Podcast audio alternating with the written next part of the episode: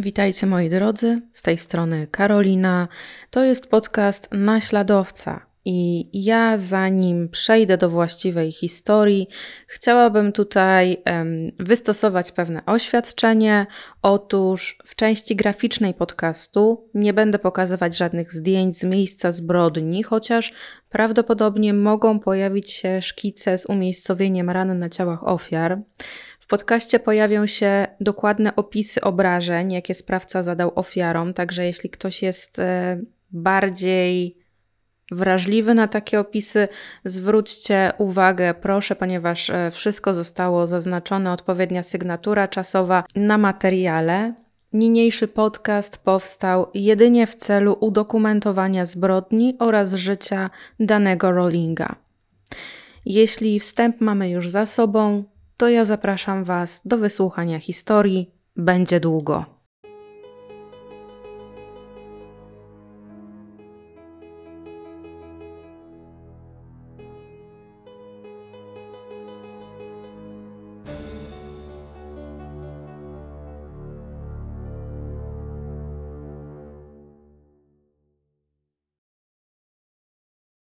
Christina Powell ostatni raz kontaktuje się ze swoimi rodzicami w czwartek, 23 sierpnia 1990 roku o godzinie 23.05. Siedemnastolatka daje znać mamie, że dotarła do mieszkania wynajętego w Gainesville. Jest to bardzo spokojne miasteczko uniwersyteckie, oddalone o około 90 minut jazdy samochodem od rodzinnego Jacksonville na Florydzie. W tamtych czasach, według rankingu magazynu Money, Gainesville uznawane jest za 13 najbezpieczniejsze miasto Stanów. Kiedy 24 sierpnia najmłodsza córka nie dzwoni do domu, Patricia Powell czuje lekki niepokój. Ale z drugiej strony córka ma za chwilę rozpocząć zajęcia na uczelni, prawdopodobnie zajęta jest przygotowaniem się do tego dnia. 25 sierpnia Christina ma spotkać się w nowym mieszkaniu ze swoją starszą siostrą oraz szwagrem. Krewni mają przywieźć dziewczynie brakujące meble.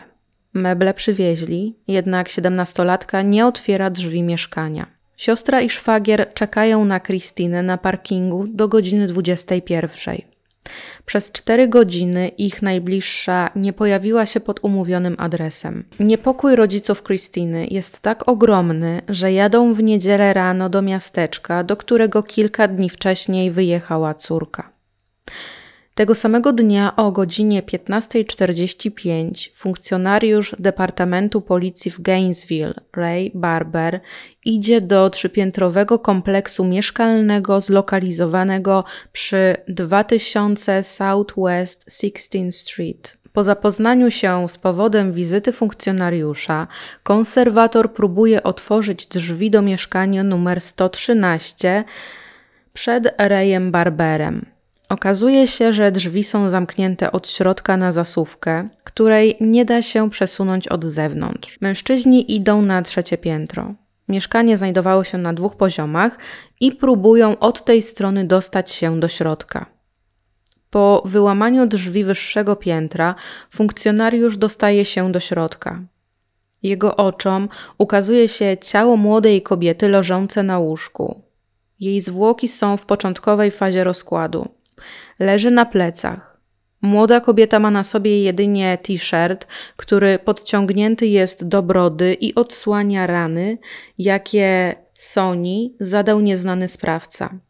Rany kłute ma na ramieniu, na klatce piersiowej oraz na nodze. Jej twarz jest opuchnięta i nosi ślady silnie zadawanych ciosów. Kończyny górne ma wyciągnięte w górę ponad głowę. Kończyny dolne zwisają z łóżka i są lekko rozstawione, stopy dotykają podłogi. Liczne rany kłute koncentrują się wokół piersi denatki. Z górnej części jej lewego uda sprawca wyciął kawał mięsa. Cięcie jest tak głębokie, że aż odsłania kość udową. Krwią młodej kobiety pokryte są poduszki, porozrzucane przy wezgłowiu łóżka. Plamy krwi pokrywają ściany, przy których stoi łóżko. Ofiara to osiemnastoletnia Sonia Larson. Na niższym piętrze mieszkania, w salonie obok kanapy, oczom funkcjonariusza ukazuje się ciało kolejnej ofiary. Druga młoda kobieta ma pięć ran kłutych w górnej części pleców, a sutki obcięte.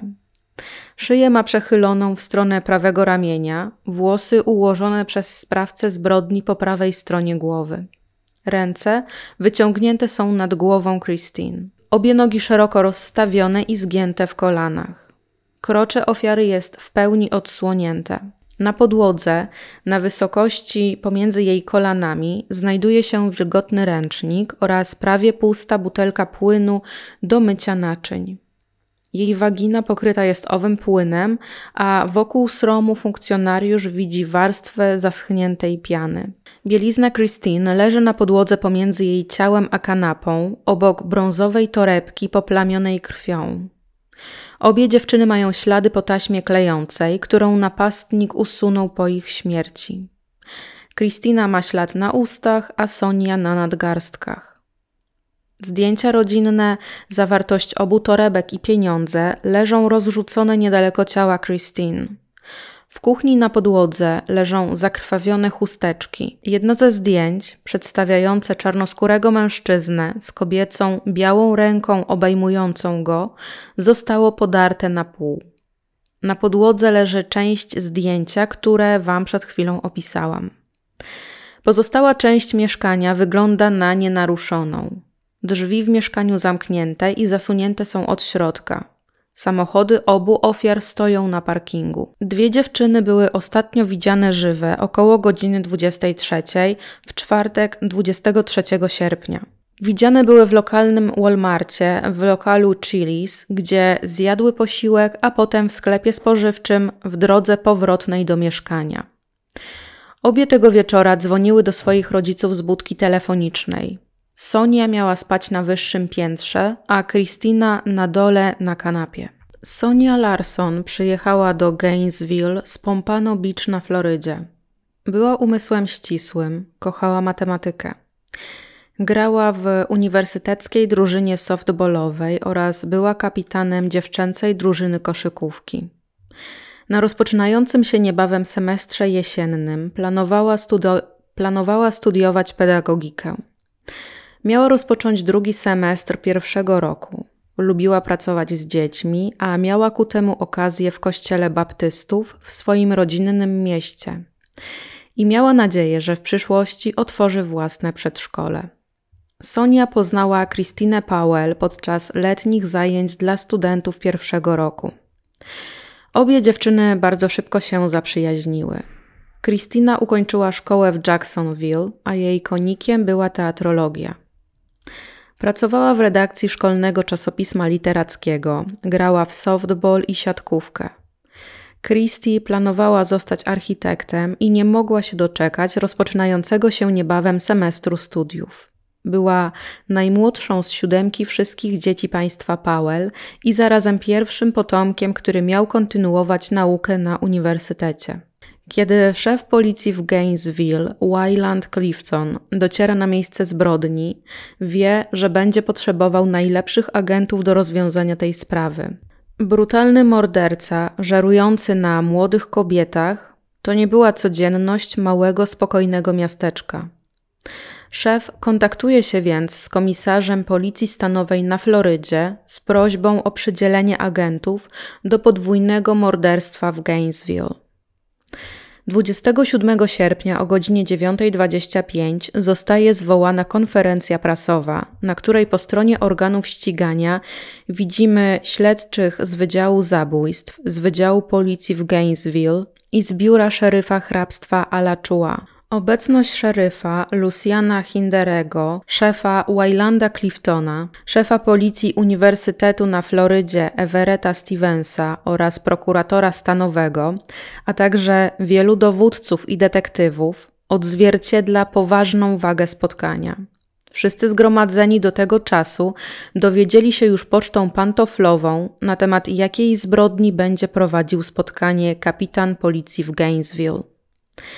Po omówieniu przerażających szczegółów dotyczących morderstwa dwóch młodych kobiet, Richard Ward opowiada o trzeciej ofierze. Jest nią 18-letnia Krista Hoyt, studentka Santa Fe Community College. Młoda kobieta pracowała także w archiwum biura szeryfa hrabstwa Alachua. Ciało Kristy zostało znalezione zaledwie kilka godzin przed odnalezieniem Kristiny i Soni. To było niepodobne do osiemnastolatki, żeby nie zjawiła się w pracy bez uprzedzenia, dlatego jej zaniepokojona szefowa wysłała zastępcę szeryfa do domu podwładnej, żeby sprawdził, co jest powodem absencji. 27 sierpnia o 1.13 w nocy funkcjonariusz Kit O'Hara odwiedza miejsce zamieszkania przy 3533 Southwest 24 24th Avenue, w którym mieszka Krista. Miejsce to znajduje się w odległości mniejszej niż 5 km od mieszkania Krystyny i Soni. Ponieważ pukanie do drzwi mieszkania nie przynosi efektów, funkcjonariusz szuka zarządcy budynku. Kiedy go znajduje, mężczyźni idą razem do drugich drzwi, znajdujących się z tyłu budynku, a drzwi te mają bezpośrednio prowadzić do sypialni dziewczyny. Zarządca jest nieco zdziwiony, kiedy okazuje się, że drewniana brama, przez którą przechodzą, jest niezamknięta. Jeszcze bardziej zdziwiony jest, kiedy widzi, że jedna z części ogrodzenia jest uszkodzona. Ogrodzenie oddziela budynek mieszkalny od gęsto zalesionego parku. Funkcjonariusz nakazuje wycofać się zarządcy, po czym sam kieruje się do drzwi prowadzących do mieszkania Kristy. W przezroczystych drzwiach przesuwnych zamieszczone są żaluzje, nie sięgają jednak one do podłogi. O'Hara kładzie się więc na brzuchu i włącza latarkę. Widzi, że na łóżku mniej więcej na jego połowie długości siedzi upozowana, przechylona do przodu Krista. Pozbawiona jest głowy. Uda młodej kobiety są szeroko rozłożone, ręce ułożone tak, że dłonie leżą po obu stronach ud. Stopy rozstawione na podłodze w kałuży krwi. Krople krwi wciąż kapią z szyi ofiary. Głowa dziewczyny została umieszczona na górnej półce pobliskiego regału z książkami. Jej głowa, ustawiona w pozycji pionowej, oparta jest o lewą stronę regału. Z drugiej strony podparta drewnianą szkatułką z biżuterią. Głowa ustawiona jest tak, jakby patrzyła w szoku na własne ciało. Cięcie zostało wykonane z chirurgiczną wręcz precyzją, co będzie oczywiście zbadane później. Na plecach i klatce piersiowej ofiara ma liczne rany kłute. Sprawca wyciął jej oba sutki. Z pleców wyciął kawałek ciała o szerokości około 5 cm. Od łona aż do mostka poprowadził głębokie cięcie. Jedyne co funkcjonariusz może zrobić i robi, to zabezpiecza miejsce i wzywa wsparcie. Okazuje się, że zatrzask w przesuwnych szklanych drzwiach sypialni Christy Hoyt został wyłamany. Na miejscu zbrodni nie ma jednak śladów walki, w związku z czym oprawca mógł włamać się do jej sypialni i czekać w środku na powrót dziewczyny do domu. Na nadgarstkach młoda kobieta ma ślady po taśmie klejącej, co oznacza, że była skrępowana podczas zbrodni, a kiedy nie żyła, sprawca usunął i zabrał je ze sobą. Bazując na obrażeniach i wielu podobieństwach obu miejsc zbrodni, śledczy przypuszczają, że za trzema morderstwami stoi ta sama osoba. Ze względu na bardziej rozległe okaleczenia ciała na drugim miejscu zbrodni spekulowali, że najpierw napastnik pozbawił życia Christie i Sonię, a potem dopiero pannę Hoyt. Krista pochodziła z małego miasteczka Archer, oddalonego o około 25 km na południowy zachód od Gainesville. W szkole średniej była popularną uczennicą, którą wszyscy lubili. Zasiadała w radzie uczniowskiej i grała w szkolnym zespole. Szkołę średnią ukończyła z wyróżnieniem. Krótko po swoich osiemnastych urodzinach wyprowadziła się z domu. Bardzo chciała być niezależna, jednocześnie pracowała i uczęszczała na zajęcia do Santa Fe Community College i tam studiowała chemię. Myślała o pracy w policji, dlatego dołączyła do jednostki umożliwiającej studentom bezpośredni kontakt z organami ścigania. Jednostka Explorers znajdowała się w biurze szeryfa hrabstwa Alachua. Bardzo podobała jej się myśl, że mogłaby połączyć swoje zainteresowanie pracą w policji i chemię, żeby pracować w laboratorium kryminalistycznym FBI w mieście Waszyngton. Tego samego dnia, kiedy została zwołana konferencja prasowa, po południu lekarz sądowy hrabstwa Alachua, William Hamilton, przedstawia wynik sekcji zwłok. Sonia Larson ma 11 ran kłutych na prawym przedramieniu. Są to rany obronne. Ma także 5 ran kłutych skupionych wokół prawego sutka, dwie rany kłute po lewej stronie klatki piersiowej i dużą ranę ciętą na lewej nodze. Wszystkie rany kłute mają długość od 2,5 do prawie 7 cm. Rany na prawej piersi Soni uszkodziły jej płuco i prawy przedsionek serca. Christina Powell ma pięć ran kłutych zadanych przez napastnika w plecy o wymiarach podobnych do ran Soni. Co najmniej dwa z zadanych ciosów przebiły jej płuco. Prawdopodobną przyczyną śmierci Christie było były wielokrotne rany kłute z perforacją aorty, lewego płuca i serca. Lekarz ocenił, że młoda kobieta żyła maksymalnie dwie minuty po śmiertelnym pchnięciu nożem. Na włosach łonowych i pochwie William Hamilton zauważył lepko-szary biały płyn, przy użyciu którego napastnik próbował zatrzeć wszelkie ślady nasienia, jakie śledczy mogliby znaleźć. Krista Hoyt ma 11 ran kłutych na lewym ramieniu, 5 wokół prawego sutka, dwie po lewej stronie klatki piersiowej i dużą ranę ciętą na lewej nodze. Prawdopodobną przyczyną śmierci kobiety była rana kłuta, która rozciągała się na długości 19 cm, przebijając aortę, płuco i serce. W międzyczasie funkcjonariusze znaleźli kilku świadków. Jeden ze świadków widział dwóch czarnoskórych mężczyzn idących w stronę mieszkania Kristy około północy, w nocy, kiedy została zamordowana. Inny mężczyzna, wracając w nocy z pracy do domu, widział białego mężczyznę o blond włosach. Kiedy blondyn zobaczył świadka, przyspieszył kroku i schował się za śmietnikiem przed kompleksem apartamentów. Inny świadek przejeżdżający obok budynku mieszkalnego zeznaje, że około godziny 22 widział białego mężczyznę o wzroście około 180 cm i średniej długości blond włosach. Mężczyzna ten szedł w kierunku budynku, w którym mieszkała Krista. 22 sierpnia razem z Christy Powell do Gainesville przyjechał jej chłopak, czarnoskóry mężczyzna Adrian White. Także on znalazł się w kręgu podejrzanych. Podobnie jak chłopak Soni Larson, którego motywem miała być zemsta, ponieważ Sonia w liście wysłanym chłopakowi zerwała z nim.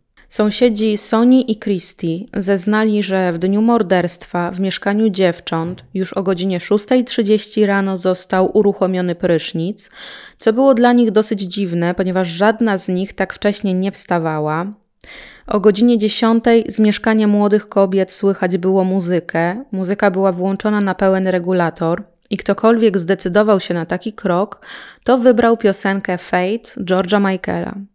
Lekarz sądowy ocenił, że śmierć dziewczyn miała miejsce w nocy, w związku z czym śledczy podejrzewają, że to sprawca był odpowiedzialny za używanie prysznica i słuchanie muzyki i wcale nie spieszył się podczas sprzątania.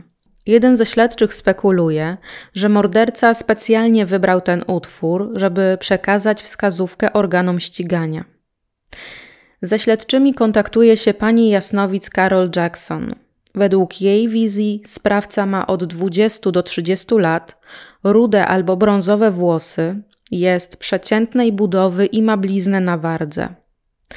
Widziała go pracującego w branży gastronomicznej w uniformie dostawcy posiłków. Dziennikarze podsycali strach wśród mieszkańców miasteczka studenckiego przez krzykliwe artykuły pojawiające się w gazetach z ogromnym natężeniem.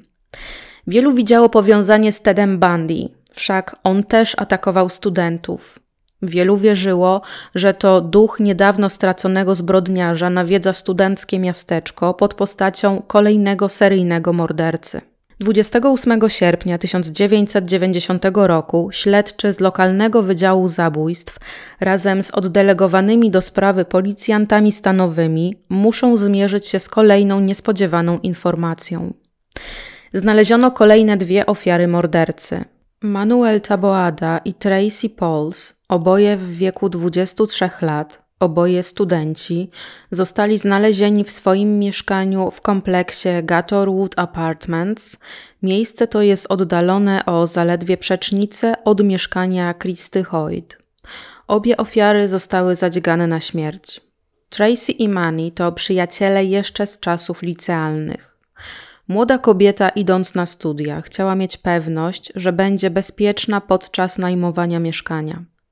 Czuła, że mieszkanie z drugą kobietą nie zapewni jej gwarancji bezpieczeństwa, a towarzystwo Maniego jak najbardziej. Dlatego wprowadziła się do przyjaciela. Tracy miała podstawy, żeby czuć się przy Manim bezpiecznie. Młody mężczyzna mierzył prawie 190 cm wzrostu i ważył 90 kg. W szkole średniej był sportowcem. Był też przewodniczącym szkolnego koła teatralnego. W tym samym liceum Tracy była cheerleaderką, grała w softball, pisała artykuły w szkolnej gazecie, była przewodniczącą klasy maturalnej i królową balu. Dyrektor szkoły średniej, do której uczęszczali, kiedy dowiedział się o śmierci absolwentów, tak podsumował oboje jednym zdaniem. Byli wymarzonymi dziećmi, takie jakie chciałby mieć każdy rodzic.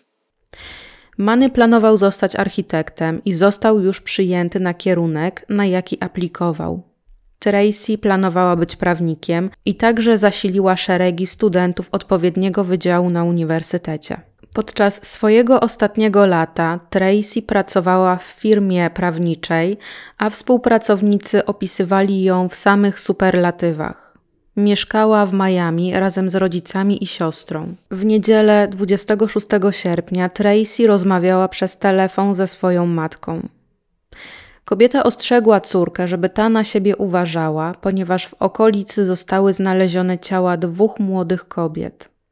Potem Tracy rozmawiała ze swoją przyjaciółką, która podczas 45-minutowej rozmowy ostrzegła pannę Pauls, żeby trzymała się blisko współlokatora w związku ze zbrodniami w okolicy. Młode kobiety planowały wspólną wycieczkę w przyszłym tygodniu. Rozmawiały do godziny za 10 pierwsza w nocy.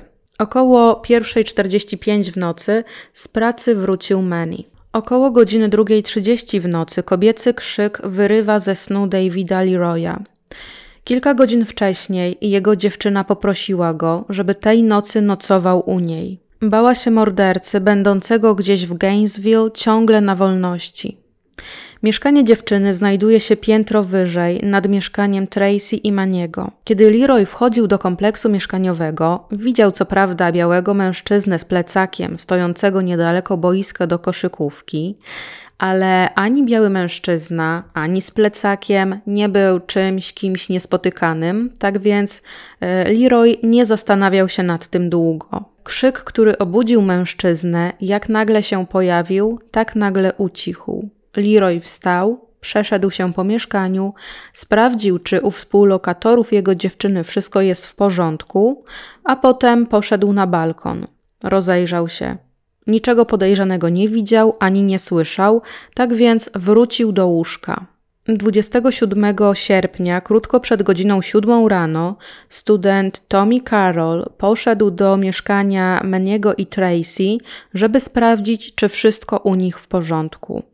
Zrobił to na prośbę ich wspólnej przyjaciółki, która aktualnie była poza miastem.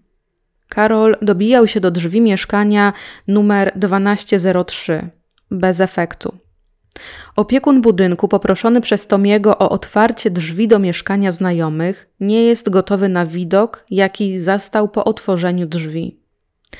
Tracy leży w korytarzu na wysokości drzwi prowadzących do obu sypialni mieszkania. Obok jej głowy leży ciemna torba. Mężczyzna od razu zamyka drzwi i niezwłocznie kontaktuje się z policją. Kiedy funkcjonariusze przybędą na miejsce 5 minut później, drzwi do mieszkania będą otwarte. Zniknęła także torba stojąca na korytarzu.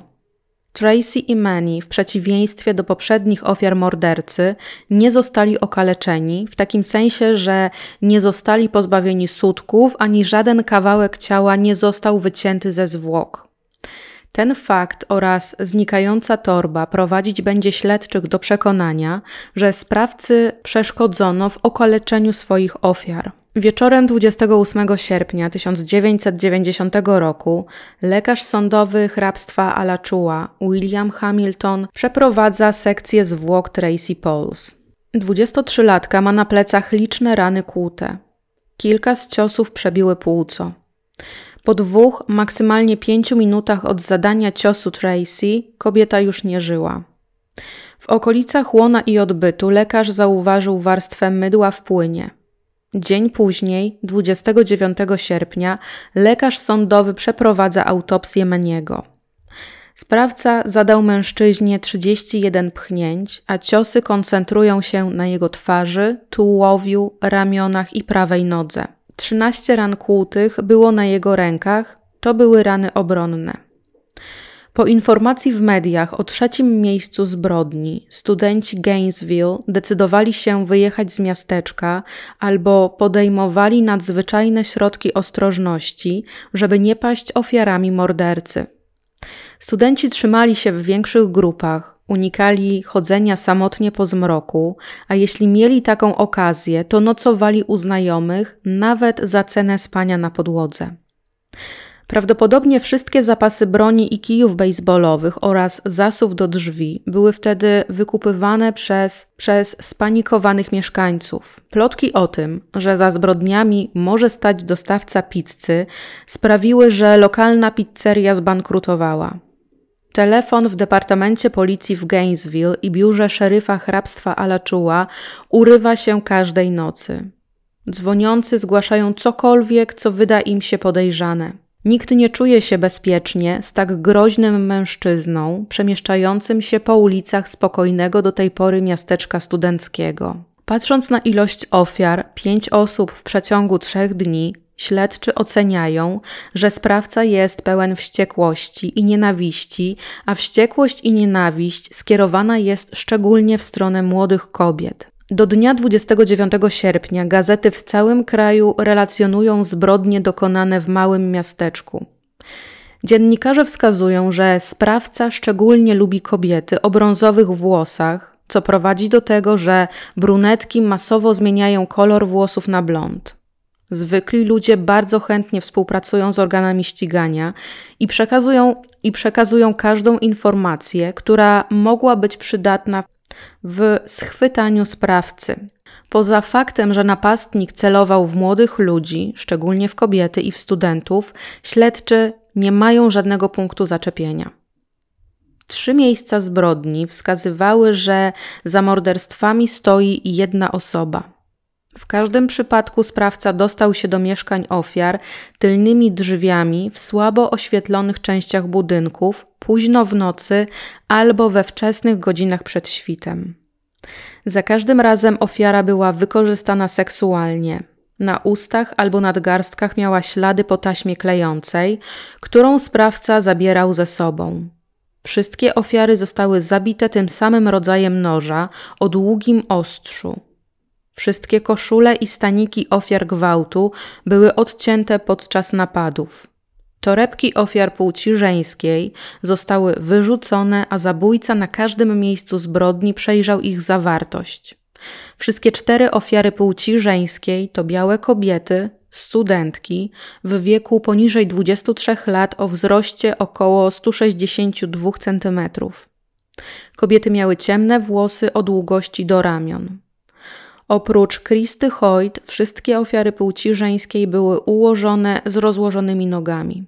Na pierwszym i trzecim miejscu zbrodni sprawca używał mydła i ręczników do usuwania dowodów napaści na tle seksualnym.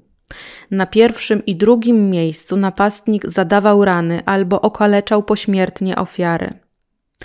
Śledczy spekulują, że zabójca nie zadał Tracy Pauls takich obrażeń pośmiertnych na trzecim miejscu zbrodni, ponieważ poświęcił czas na zgwałcenie jej zarówno przed, jak i po zabiciu. Innymi, być może pozornie mniej znaczącymi cechami wspólnymi były morderstwa dokonane były na łóżkach oraz w każdym z miejsc był kod domowy. Odbitki palców były trudne do znalezienia, co prowadzi śledczych do kolejnej konkluzji, że sprawca nosił rękawiczki. Biuro szeryfa hrabstwa Alachua i Departament Policji Gainesville połączyły swoje siły i tworzą specjalną grupę zadaniową zajmującą się identyfikacją i znalezieniem zabójcy pięciu studentów z Gainesville. W sprawę jest zaangażowanych 40 funkcjonariuszy i zastępców z dwóch lokalnych wydziałów policji, śledczy i technicy analizujący miejsca zbrodni z Wydziału Policji Stanowej na Florydzie, śledczy z Biura Prokuratora Stanowego oraz specjaliści z FBI w Quantico, którzy pracowali nad profilem sprawcy. Ostatecznie grupa obejmuje 180 osób. W sprawę mordercy zaangażowani są znani specjaliści zajmujący się profilowaniem, agenci specjalni FBI Jim Wright oraz John Douglas. Śledczy mają na oku podejrzanego mężczyznę. Jest to Steven Bates, bardzo muskularny, z tatuażami w stylu szatańskim na całym ciele. Został aresztowany za włamanie z bronią w ręku do rezydencji pewnej kobiety. Podczas zbrodni użył dużego noża rzeźnickiego, co zainteresowało śledczych. Bates opowiedział policji o swoim śnie. Odciął w nim kobiecie głowę, położył na jej stoliku nocnym, a następnie uprawiał seks z jej ciałem, podczas gdy jej głowa patrzyła. I jest to bardzo mocne podobieństwo do tego, jak została odnaleziona Krista, co wzbudziło podejrzenia śledczych, że oto mają przed sobą swojego podejrzanego.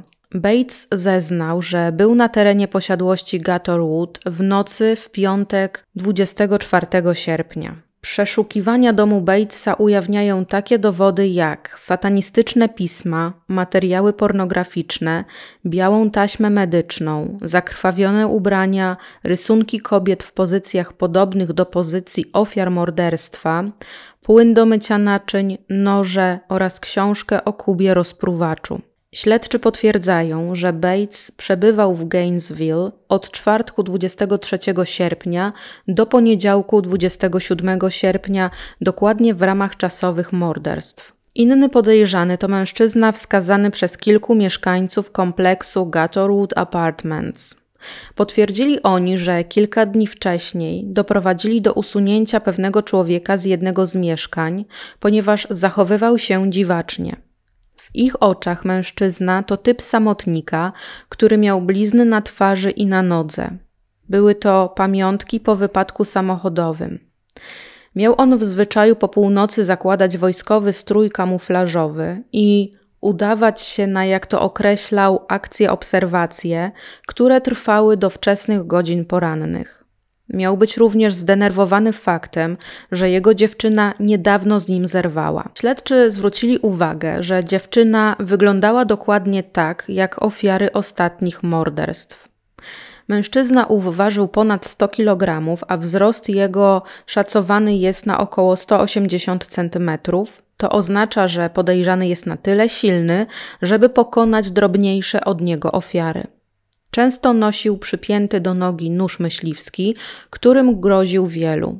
Ludzie, którzy go znają, potwierdzają, że wielokrotnie powtarzał, jak bardzo nienawidzi kobiet. Jego akta medyczne wskazują, że zdiagnozowano u niego schizofrenię. Mężczyzna ów był leczony psychiatrycznie. Po wyprowadzce podejrzany przeprowadził się do mieszkania znajdującego się w budynku naprzeciw budynku, w którym mieszkali Tracy i Manny. Widziany był, jak wpatruje się w Tracy, a jej koleżanka potwierdziła, że mężczyzna podkochiwał się w 23-latce. Zresztą nie tylko się wpatrywał, ale także specjalnie potykał i przewracał, kiedy Tracy była w pobliżu. Także zagadywał do niej. Ponieważ młody mężczyzna pasuje do profilu zabójcy, zostaje objęty obserwacją. Jest to 19-letni Edward Humphrey, student uniwersytetu na Florydzie. W toku śledztwa jedna ze studentek zeznaje, że kiedyś miała okazję rozmawiać z Edwardem i jak bardzo był on zafascynowany faktem, że dziewczyna przeprowadzała sekcję zwłok na zajęciach, a były to zajęcia z anatomii człowieka. Studentka zapamiętała tę dyskusję, ponieważ dziewiętnastolatek spytał, czy kiedykolwiek zabierała do domu skórę albo części ciała, żeby, jak to on określił, pobawić się nimi. Na koncie miał też wiele wykroczeń drogowych: jazdę pod prąd, przekraczanie prędkości, znieważanie policjanta. Mężczyzna 24 sierpnia był na imprezie organizowanej przez siostrę swojej byłej dziewczyny, na której to imprezie także była Krista Hoyt. Wtedy była dziewczyna Edwarda powiedziała, że chce z nim zerwać, a on odgrażał się, że chciałby ją pociąć i odciąć głowę. Według oceny agenta FBI, Humphrey miał czuć się lepszy od policyjnej grupy zadaniowej, a okaleczenie ciała Christy Hoyt prawdopodobnie miało być wiadomością dla policji. Kolejna stresująca rzecz w życiu Humphreya może spowodować, że znowu zacznie zabijać. Śledczy podejrzewali Edwarda, mimo że jego odbitki palców nie pasowały do zebranych z miejsca zbrodni, ale ponieważ został aresztowany za drobne przestępstwo, no to przynajmniej był już w więzieniu. Podczas przesłuchania Edward zaprzecza, żeby był odpowiedzialny za śmierć pięciorga studentów, jednocześnie mówi o sobie per John i podaje pewne szczegóły, które mógł znać zabójca. Z jednej strony, jako Edward zarzeka się, że nigdy nie pozbawiłby nikogo życia, a z drugiej strony, jako John nie bierze jeńców. John opowiada, że podczas zbrodni używał noża, a ofiary nie wiedziały, co je uderza. Opisał także kilka ran zadanych nożem. Dziewiętnastolatek dobrowolnie oddaje próbki włosów z głowy, włosów łonowych oraz próbki krwi. Tego samego dnia technicy przeszukują okolice Melbourne Beach, gdzie Edward widziany był kilka dni wcześniej. Z pomocą psów tropiących zostaje znaleziona para damskich majtek, która jak się okaże później nie będzie miała żadnej wartości dowodowej. Ponieważ śmierć piątki studentów jest sprawą głośną, no to media, tak jakbyśmy to dzisiaj powiedzieli, grzeją temat, a śledczy decydują się bliżej poznać osobę Edwarda i docierają oni do następujących informacji. Urodził się 5 października 1971 roku w Winchester w stanie Massachusetts. Jest najmłodszym z czwórki dzieci Georgia i Elny Humphrey. Uczęszczał do szkoły podstawowej w Great Falls w Virginii. Potem przenosi się do miasta Space Coast na Florydzie. Ojciec był bardzo często w domu nieobecny. Ta nieobecność związana jest z rozwijaniem własnego biznesu. Mimo braku na co dzień kontaktu z ojcem, Edward w szkole radzi sobie świetnie. Poza szkołą uczęszcza do harcerstwa, surfuje oraz gra w futbol. Jego szczęśliwe dzieciństwo kończy się w roku 1987. On ma wtedy 16 lat, a jego rodzice przechodzą bardzo burzliwy rozwód. Jego oceny w szkole lecą na łeb na szyję. Rozwód rodziców ma także wpływ na jego zdrowie psychiczne. Choruje na mononukleozę, a kiedy po długotrwałej walce z chorobą udaje mu się z niej wyjść, twierdzi, że ściga go sam szatan. Nosi rękawice ogrodnicze i krawat, żeby odstraszyć upadłego anioła. Edward zaczyna odczuwać skrajne zmiany nastroju, których kulminacją było wyskoczenie z samochodu kierowanego przez jego brata przy prędkości 95 km na godzinę. Ukończył szkołę średnią wiosną 1989 roku. Kilka miesięcy później zasnął podczas jazdy samochodem. Wypadł z drogi i uderzył w betonowy słup. Z wypadku wychodzi z poranioną twarzą, zapadniętym płucem i poważnym złamaniem prawej nogi. Kolejne trzy tygodnie po wypadku spędza w szpitalu. Wyjeżdża do Gainesville w czerwcu 1990 roku. Mieszka w jednym z akademików na kampusie. Jesienią planuje kontynuować naukę na Uniwersytecie na Florydzie. W lipcu policja wyrzuca Humphreya ze sklepu dla surferów po tym, jak groził kilku klientom, że wyrwie im serca. 6 sierpnia w Patrick Air Force Base w pobliżu Cocoa Beach oficer żandarmerii spotyka Humphreya biegającego w kółko, rozmawiającego ze sobą i gryzącego puszkę po piwie. Mówi oficerowi, że chce wstąpić do wojska, aby móc wieszać ludzi i patroszyć ich jak jelenie. Żandarmeria wojskowa znajduje pod siedzeniem jego samochodu dwa noże z sześciocalowymi ostrzami. Zabierają go do aresztu, ale trzy godziny później już go zwalniają. Kilka tygodni później w Gainesville Humphrey grozi dwóm członkom bractwa, że poderżnie im gardło, wykonując poziomy ruch palcem wskazującym od prawej strony do lewej na swoim gardle. W szkole średniej zdiagnozowany zostaje jako zmagający się z psychozą maniakalno-depresyjną. Żeby poprawić jego zdrowie psychiczne, lekarz przepisuje mu lit. Niestety, w tygodniach poprzedzających aresztowanie, dziewiętnastolatek przestaje przyjmować leki. Zamiast wrócić do Gainesville, aby kontynuować naukę, zostaje aresztowany za pobicie swojej babci i osadzony w izolatce. Wielu świadków podczas procesu zeznaje, że Edward kogokolwiek spotyka na swojej drodze, przyprawia o gęsią skórkę. Jego brat zeznaje, że osobowość Humphreya zmieniła się w ciągu ostatnich miesięcy. W toku śledztwa zostaje ustalone, że dziewiętnastolatek wyjechał z Gainesville 25 sierpnia po południu, kupił benzynę w Titusville o godzinie 20.48, a 26 sierpnia o godzinie 10 rano był widziany przez swojego brata, kiedy spał w łóżku. 10 godzin później Ed wyjechał do Gainesville. Przyjaciel Humphreya potwierdza, że spędził czas z Edwardem od godziny 21.30 do godziny 23.30. Historia kart kredytowych umieszcza Humphreya na stacji benzynowej Winter Park o godzinie 23.54 26 sierpnia. Początkowo kaucja dla Edwarda zostaje ustalona na kwotę 10 250 dolarów, ale ostatecznie dzięki naciskom prokuratury kwota ta zostaje podniesiona do 1 miliona dolarów. Taka kwota kaucji spowodowana była wpływami zewnętrznymi i niezwykłymi okolicznościami, na które składały się konsultacje z pracownikami grupy specjalnej oraz to, że podczas śledztwa wyszło na jaw, jak bardzo niebezpieczny dla otoczenia może być dziewiętnastolatek. W międzyczasie, bo 30 sierpnia 1990 roku, student Uniwersytetu na Florydzie Christopher Osborne wraca do swojego domu na Northwest 20th Street. Drzwi frontowe są uchylone, a jak się okaże później, sprawca włamania dostał się do mieszkania studenta przez okno w sypialni. I czuł się w domu bardzo komfortowo. Zjadł ciastka i płatki śniadaniowe oraz oglądał filmy dla dorosłych, których kolekcję miał Christopher. Zanim odjechał samochodem studenta, jasnobrązowym Buickiem regalem z 1978 roku, zostawił w zlewie brudne naczynia i włączony telewizor. W piątek, 31 sierpnia po północy, policjanci z Gainesville widzą mężczyznę idącego niedaleko miejsca zbrodni. Przyciąga on uwagę funkcjonariuszy, ponieważ ma na sobie ubranie kamuflażowe. Przyciąga też uwagę tym, że kiedy policjanci chcą go wylegitymować, on ucieka. Funkcjonariusze ścigają nieznajomego do pobliskiego lasu. Tam zniknął im z oczu.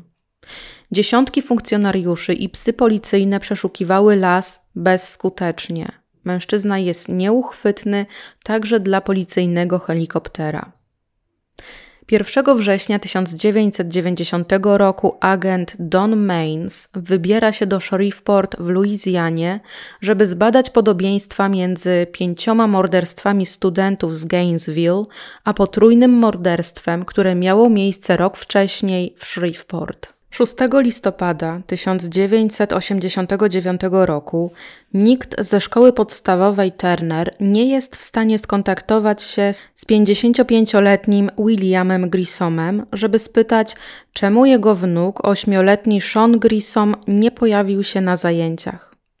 Także zaniepokojona matka Shona dzwoni na lokalny posterunek policji, żeby zgłosić, że nie może skontaktować się z najbliższymi. Jeśli chodzi o Williama, to jego możecie znaleźć w źródłach też jako Tom, ponieważ tak na niego mówili znajomi i najbliżsi. No i właśnie William w sobotę 4 listopada zabrał wnuka do siebie, żeby spędzić z nim nieco czasu. Ośmiolatek bardzo był podekscytowany spędzeniem weekendu z dziadkiem i z ciotką. Około godziny 17.20 w sobotę dziadek z wnukiem są widziani na podjeździe przed domem. Chwilę później na ów podjazd zajeżdża samochodem 24-letnia Julie. Po telefonie od matki chłopaka policjanci kontaktują się z sąsiadem Grisoma i proszą, żeby podszedł do domu 55-latka i sprawdził, czy wszystko jest w porządku. Sąsiad się zgadza, wszak wszyscy w okolicy bardzo lubią Williama. W bogatej dzielnicy Southern Hill mężczyzna mieszka od 20 lat. Krótko przed godziną 8.45 rano Bob, sąsiad Williama, udaje się do domu Grisoma przy 2011 Beth Lane. Pierwszym, co uderza go w uszy, jest niesamowita cisza w domu. Sąsiad zagląda do pralni umiejscowionej z boku domu i jego oczom ukazuje się ciało leżące na podłodze, pokrytej krwią. Mężczyzna, nie zastanawiając się długo, alarmuje lokalną policję. Ciało należy do 55-letniego Williama. Ma liczne rany kłute, umiejscowione na klatce piersiowej. Sean Grissom leży twarzą w dół w salonie obok swojej gry Nintendo. Został pozbawiony życia jednym dźgnięciem. Nieznany sprawca wbił narzędzie od strony pleców. Czymkolwiek to zrobił, to przebił chłopca na wylot. W sypialni policjanci znajdują trzecie ciało. Jest to 24-letnia Julie Grissom. Kobieta leży na plecach, na piersiach ma ślady po ugryzieniach. Jej ciało nosi ślady wielokrotnych cięć i dźgnięć. Obrażenia zadane zostały, kiedy Julie odwrócona była plecami do napastnika. Jej ciało jest upozowane na łóżku, nogi rozłożone, ramiona wyciągnięte do góry, a włosy rozrzucone wokół głowy. Kiedy wieść o potrójnym morderstwie rozeszła się lotem błyskawicy, w okolicy powiedzieć, że sąsiedzi byli zszokowani, to jak nie powiedzieć nic. Przede wszystkim szok, że tacy dobrzy ludzie stali się ofiarami mordercy, a potem szok, że w tak spokojnej, cichej, bogatej i przyjaznej dzielnicy takie morderstwa miały miejsce. Śledczy ze Shreveport próbowali ustalić motyw zbrodni, żeby potem ustalić, kto miałby stać za krwawą napaścią. Po kilku dniach prowadzący sprawę dochodzi do wniosku, że motywem na pewno nie była kradzież, ale najwyraźniej Grissomowie musieli znać swojego zabójcę, ponieważ nigdzie nie było śladów włamania. Jednym z podejrzanych w sprawie był Hal Carter, były partner Julie. Mógł on zabić z zazdrości albo z chęci zemsty za rozstanie się. Jednak mężczyzna w czasie śmierci 24-latki był w Atlancie, co potwierdził zakupiony przez niego bilet na odpowiedni lot oraz czterej świadkowie, z którymi spędził tamten czas. Jego imię zostało oczyszczone. Tygodnie zamieniały się w miesiące, podczas których każdy możliwy trop okazywał się martwy, aż 8 marca 1990 roku szef policji w Shreveport ogłasza, że śledczy dotarli do martwego punktu. Nie mają pojęcia, kto stał za potrójnym morderstwem. Wróćmy jednak do Gainesville. Do dnia 2 września 1990 roku Edward Humphrey zostaje okrzyknięty przez prasę głównym podejrzanym w sprawie. Jednak sami prowadzący śledztwo zaczynają się powoli wycofywać z tak śmiało stawianej wcześniej tezy. Edward nie jest już głównym podejrzanym. Porucznik Departamentu Policji publicznie ogłasza, że mają na celowniku kilku innych podejrzanych. Sprawa śmierci pięciu studentów stała się tak rozbudowana, że śledczy mieli do zbadania około 1500 tropów.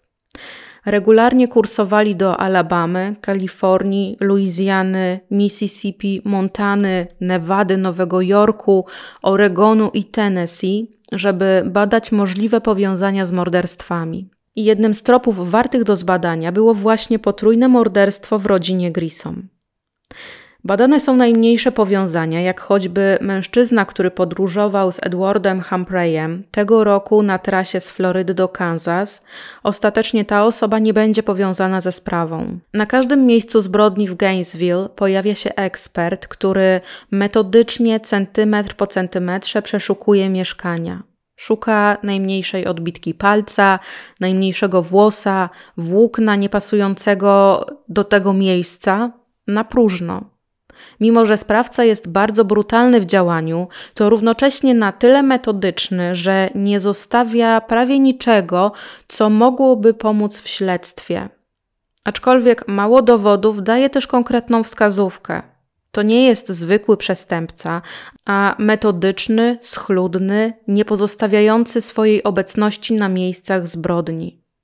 W każdym miejscu zostawiał wiadomość, każde miejsce zbrodni było zaaranżowane. 7 września 1990 roku do grupy zadaniowej dołącza antropolog sądowy William Maples.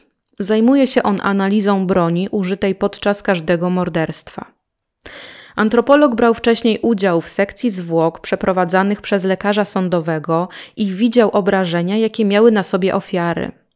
Poczynił obserwację, że rękojeść długiego noża zostawiła odcisk na plecach jednej z ofiar, a czubek wyszedł od strony klatki piersiowej, czyli e, ostrze miało mieć długość około 20 centymetrów.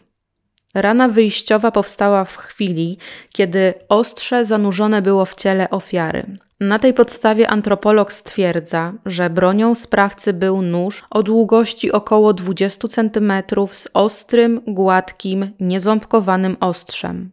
Niczym nóż wojskowy. Czy mógł to być nóż bojowy piechoty morskiej Kabar? Po przyjrzeniu się owemu, antropolog potwierdza, że mógł to być ów nóż. Swoją drogą pozwolę sobie tutaj na taką małą dygresję, ponieważ nazwa tego noża pojawiła się po raz pierwszy w roku 1923, kiedy to właśnie do producenta noży list wysłał traper, któremu broń zacięła się podczas polowania na rannego niedźwiedzia. Pod ręką miał jedynie nóż, który sprawdził się w zaistniałej sytuacji. List przyszedł w takim stanie, że ze słów kill a bear adresat mógł odczytać jedynie k bar. I tak ta zbitka liter mu się spodobała, że do stworzenia bardziej trwałego noża bojowego dla Korpusu Piechoty Morskiej Stanów Zjednoczonych użył właśnie nazwy Kabar. Koniec dygresji. E, jeśli chodzi o to, co dzieje się w międzyczasie, no to w międzyczasie do Gainesville wracają studenci. Opinia publiczna jest nieco uspokojona faktem, że podejrzany jest aresztowany. Być może ludzie chcą wierzyć, że to właśnie Ed Humphrey stoi za zbrodniami, mimo że policjanci ostrzegają, że morderca jest nadal na wolności. Na początku września zostaje przeszukane mieszkanie Edwarda i tam zostaje znaleziony zarówno nóż wojskowy, jak i mapa, na której zaznaczony X-em jest mały staw. Zeznania dziewiętnastolatka umieszczają go też w pobliżu mieszkań Christy Powell i Sonny Larson oraz prawdopodobnie Christy Hoyt. W sprawie wypowiada się także pisarka Anne Rule. Zapytana, czy Humphrey może być sprawcą, odpowiada: Nie sądzę, jest za młody. Nie sądzę, żeby był wystarczająco wyrafinowany. Nie możesz być seryjnym mordercą, jeśli jesteś głupi. Kto zatem mógł zabić i dlaczego? Sadystyczny psychopata. Ta sprawa przypomina sprawę Bandiego. Zabójca mówi: Zobacz, co zrobiłem. Chce pokazać swoją najwyższą moc. Jest uzależniony od morderstwa. Podobnie jak Bandy, ten zabójca wymknął się spod kontroli. 10 października 1990 roku Edward Humphrey zostaje uznany winnym napaści i pobicia starszej osoby. Chodzi tutaj o babcię dziewiętnastolatka. Prokurator przyznaje, że tak szybki proces i skazanie pomoże śledztwu w sprawie pięciokrotnego zabójstwa i nieco uspokoi opinię publiczną. 11 października w gazecie Miami Herald pojawia się artykuł o podobieństwach trzykrotnego morderstwa w rodzinie Grissomów do pięciokrotnego morderstwa studentów. Dziennikarz skupia się na ofiarach płci żeńskiej. Wskazuje, że każda z nich to drobna brunetka. Napastnik użył taśmy klejącej, którą usunął przed swoim wyjściem, oraz użył płynów czyszczących, by zniszczyć pozostawione na ciałach kobiet ślady. Rzecznik grupy taktycznej podkreśla, że sprawa ze Shreveport nie ma większego znaczenia dla sprawy z Gainesville. Na przełomie października i listopada okazuje się, że Edward Humphrey nie stoi za morderstwami w Gainesville. Jego DNA z włosów i krwi nie pasuje do tego, co zostało znalezione na miejscach zbrodni. 15 listopada młody mężczyzna zostaje skazany w sądzie w Titusville na maksymalną karę pozbawienia wolności w wymiarze 22 miesięcy z możliwością zwolnienia go po 14 miesiącach za napaść na starszą osobę. Wyrok ma odsiedzieć w ośrodku psychiatrycznym w Chattahoochee. Ani skazany, ani jego rodzina nie są zadowoleni z wymierzonego wyroku. Mijają kolejne dni i tygodnie. Śledztwo w sprawie pięciokrotnego morderstwa stoi w martwym punkcie. Rodziny ofiar są coraz bardziej sfrustrowane. Sprawiedliwość nadal nie została wymierzona. Morale członków grupy zadaniowej także lecą na łeb na szyję. Rozczarowanie, frustracja to towarzyszy każdemu, kto ma styczność z tą sprawą. Psycholog John Philippin sporządza profil psychologiczny sprawcy, dochodząc do wniosku, że jego przestępcze czyny nasilały się w czasie. Prawdopodobnie wcześniej włamywał się do domów. Być może początkowo przechadzał się po mieszkaniu, do którego się dostał, mógł przestawiać przedmioty, a dopiero później po jakimś czasie zaczął kraść. Obserwowanie kobiet wychodzących z domu wydaje się istotną częścią rytuału, jaki wypracował sobie sprawca. Może mieć kartotekę jeszcze z czasów, kiedy był małoletni, właśnie z tego typu wykroczeniami. Nowy rok 1991 wita śledczych związanych ze sprawą śmierci studentów dobrą wiadomością. Na radarze grupy zadaniowej z Shreveport pojawia się mężczyzna, który może być sprawcą śmierci Grisomów. Dowódca grupy zaleca swoim podwładnym powściągliwość. Wszak wszyscy byli niezdrowo podekscytowani, kiedy jako podejrzany pojawił się Bates i bardzo rozczarowani, kiedy okazało się, że Steven nie jest sprawcą. I tak jak wcześniej śledczy ze Shreveport nie widzieli za bardzo podobieństw między potrójnym morderstwem a śmiercią studentów, tak teraz te podobieństwa nagle się pojawiły. I wcale żadna specjalna magia tutaj od czasu pierwszego spotkania śledczych obu miast nie zadziałała, po prostu ktoś wreszcie przysiadł nad zgromadzonymi dokumentami i przeanalizował wszystko punkt po punkcie. A więc mamy tutaj drobne brunetki studentki z włosami do ramion, układanie w pozy kobiet. Julie i Sean Grissomowie mieli ten sam rodzaj ran kłutych w okolicach środka pleców, co ofiary płci żeńskiej w Gainesville. Christy Powell Krista Hoyt oraz Tracy Pauls zostały seksualnie wykorzystane, dokładnie tak jak Julie Grissom. Podczas zabójstw w obu miastach został użyty nóż o długim ostrzu. Zabójca wszędzie usuwał ślady swojej obecności, ubrania Julie i jej bieliznę wyprał w pralce, a ręce wytarł ręcznikiem papierowym. Użył albo mydła w płynie, albo octu, żeby zatrzeć ślady na ciałach kobiet. Zarówno w sprawie Grissomów, jak i w sprawie śmierci studentów sprawca używał taśmy klejącej, którą usunął po dokonaniu zbrodni. I chociaż sprawca zabrał ze sobą większą ilość taśmy, jaką użył do unieruchomienia Grissomów, no to jednak przeoczył jeden mały kawałek na stoliku nocnym, który zostawił w sypialni Julie. Najwyraźniej musiał go po prostu przeoczyć w pośpiechu. I tutaj dodam, że pomimo, że sprawca bardzo starał się, żeby miejsca zbrodni wyczyścić naprawdę dobrze, to popełnił dwa błędy. Pierwszym było zostawienie przez niego na niektórych drzwiach śladów narzędzi, przy pomocy których włamał się do mieszkania, a drugi błąd, taki bardziej kosztowny, to nie udało mu się w 100% zniszczyć śladów nasienia na miejscu zbrodni. Ślady nasienia widniały na bieliźnie i ręcznikach na pierwszym miejscu zbrodni w Gainesville, w pochwie Christy Hoyt oraz w odbytnicy Tracy Pauls. Dzięki tym dowodom możliwe było porównanie materiału DNA Humphreya i wyeliminowanie go albo potwierdzenie jego sprawstwa. I pomimo, że dziewiętnastolatek ma grupę krwi A, a sprawca grupę krwi B, no to śledczy odmawiają wykluczenia Eda z bycia mordercą pięciu studentów. Około 20 stycznia 1991 roku szef policji w Gainesville publicznie odnosi się do plotek, że grupa zadaniowa skupia się na kolejnym podejrzanym. Potwierdza, że pewien mężczyzna został wzięty pod lupę i bardzo, bardzo dokładnie jest obserwowany. 25 stycznia w gazecie Gainesville Sun ukazuje się artykuł z krzykliwym nagłówkiem. Morderca w więzieniu Ocala od września.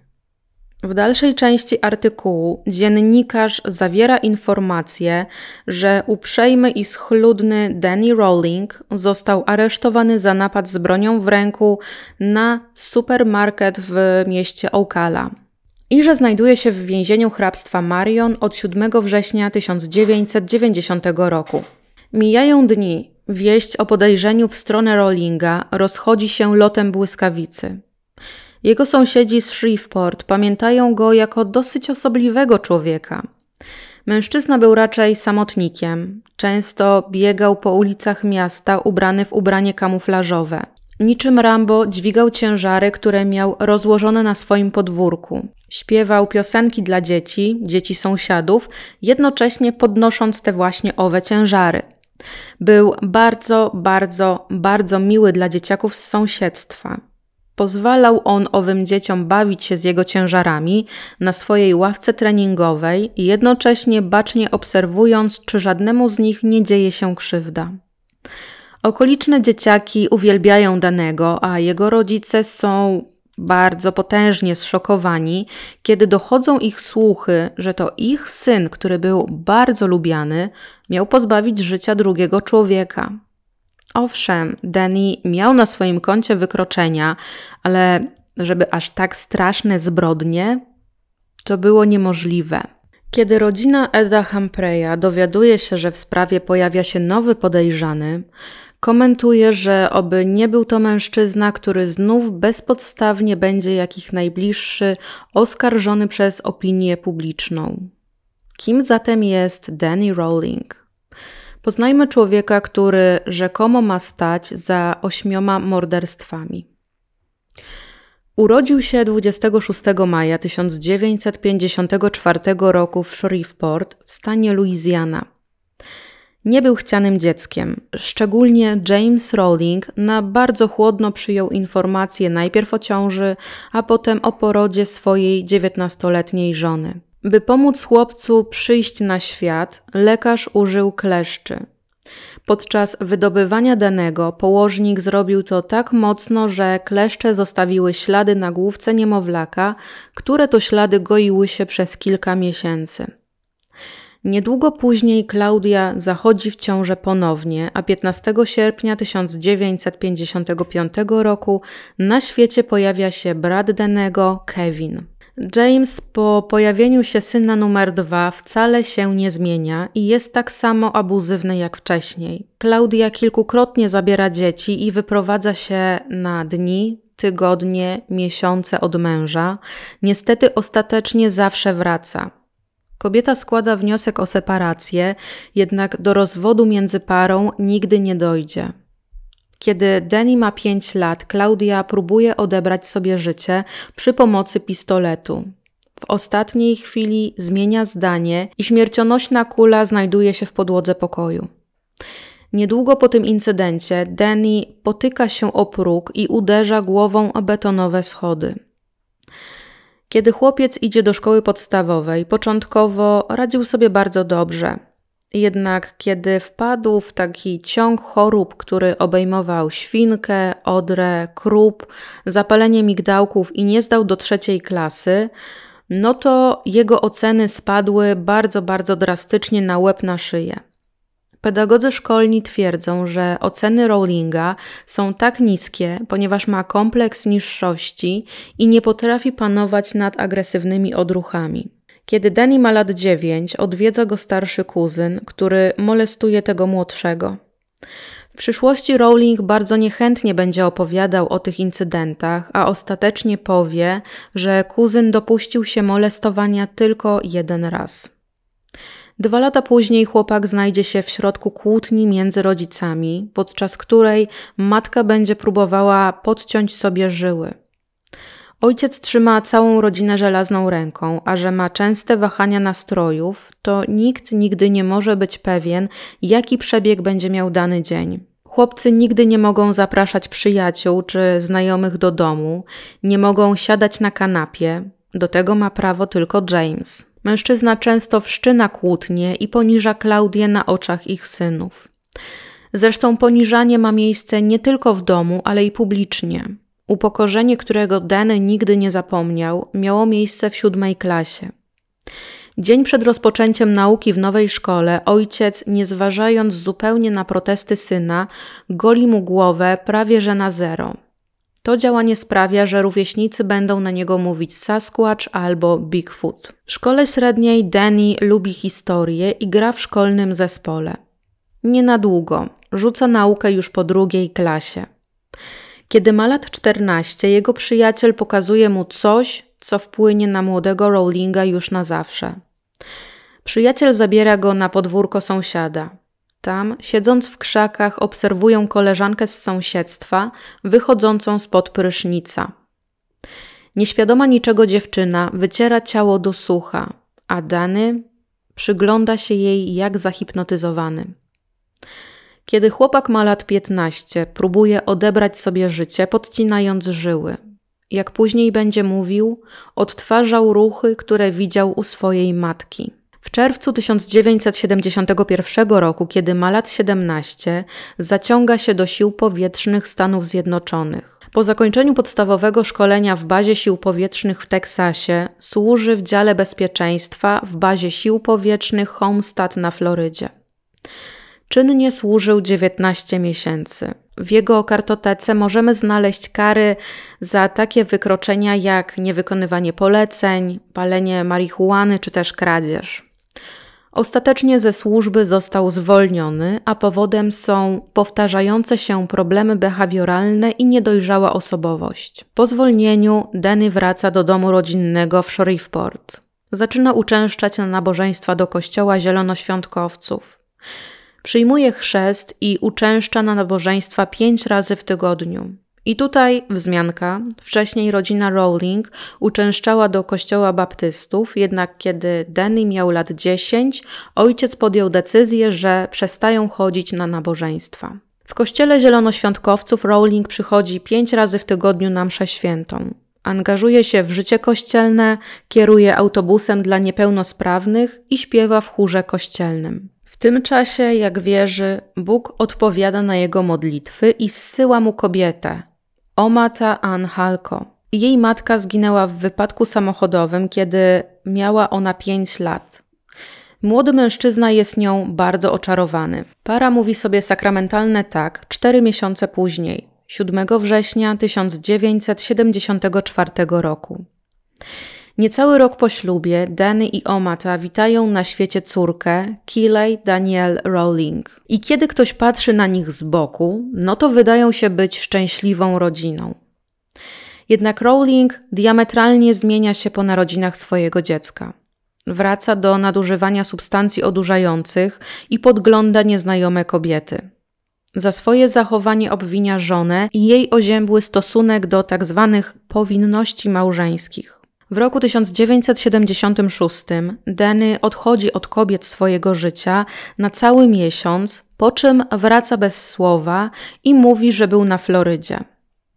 Niecały rok po tym wydarzeniu Omata zostawia męża i razem z córką odchodzi od niego. 23-latek przyjmuje wiadomość o rozstaniu bardzo źle. Czuje się porzucony, czuje, że zawiódł jako mąż, zawiódł jako ojciec. Niedługo po rozstaniu podczas obsługi maszyn do cięcia chleba odcina sobie przypadkiem czubki palców środkowego i serdecznego. Będzie to traktował jako bardzo bolesne przypomnienie porażki małżeńskiej. Mężczyzna nie może znieść odrzucenia ze strony żony i wyładowuje swoją złość na przypadkowej brunetce, do której domu w środku nocy się włamuje i napada ją seksualnie. W maju 1977 roku napada na sklep 7-Eleven, a kiedy kasjerka daje mu 11 dolarów, które ma w kasie, no to napastnik mówi, że taka ilość gotówki nie jest w ogóle warta, żeby ją ukraść. Jest podejrzany o napaść, ale nikt nigdy go nie oskarży. Mężczyzna nie zostawił na miejscu żadnych odbitek palców. W swojej głowie widzi siebie jako Josie Wellsa, granego przez Clint'a Eastwooda w filmie wyjęty spod prawa Josie Wells. Obraz ten umacnia następnymi napadami. Pewnego razu, nosząc na twarzy maskę narciarską i rękawice, napada na lokalny bar, zatłoczony bar, z którego wynosi całodniowy utarg, kompletnie niezatrzymany przez nikogo. I znowu jest podejrzany, ale z powodu braku odbitek palców nikt nie stawia mu zarzutów. W ciągu kolejnych dni napada na sklep w Shreveport, wychodząc stamtąd bogatszy o 200 dolarów. Sklep spożywczy w Montgomery w stanie Alabama, stąd wynosi 800 dolarów. Potem napada na sklep spożywczy w Columbus w stanie Georgia, no i stamtąd kradnie prawie 1000 dolarów. Ostatnia napaść zaprowadzi go do więzienia w hrabstwie Muskogi na 6 lat. Przyznaje się do napaści na sklep w Montgomery, co sprawia, że zostaje przeniesiony w roku 1979 do więzienia stanowego stanu Georgia. Dwa miesiące po przeniesieniu próbuje uciec z więzienia. Próba kończy się fiaskiem. Podczas drugiej próby ucieczki Denny dozna urazu prawego jądra. Z bólem w okolicy krocza będzie się już borykał do końca życia.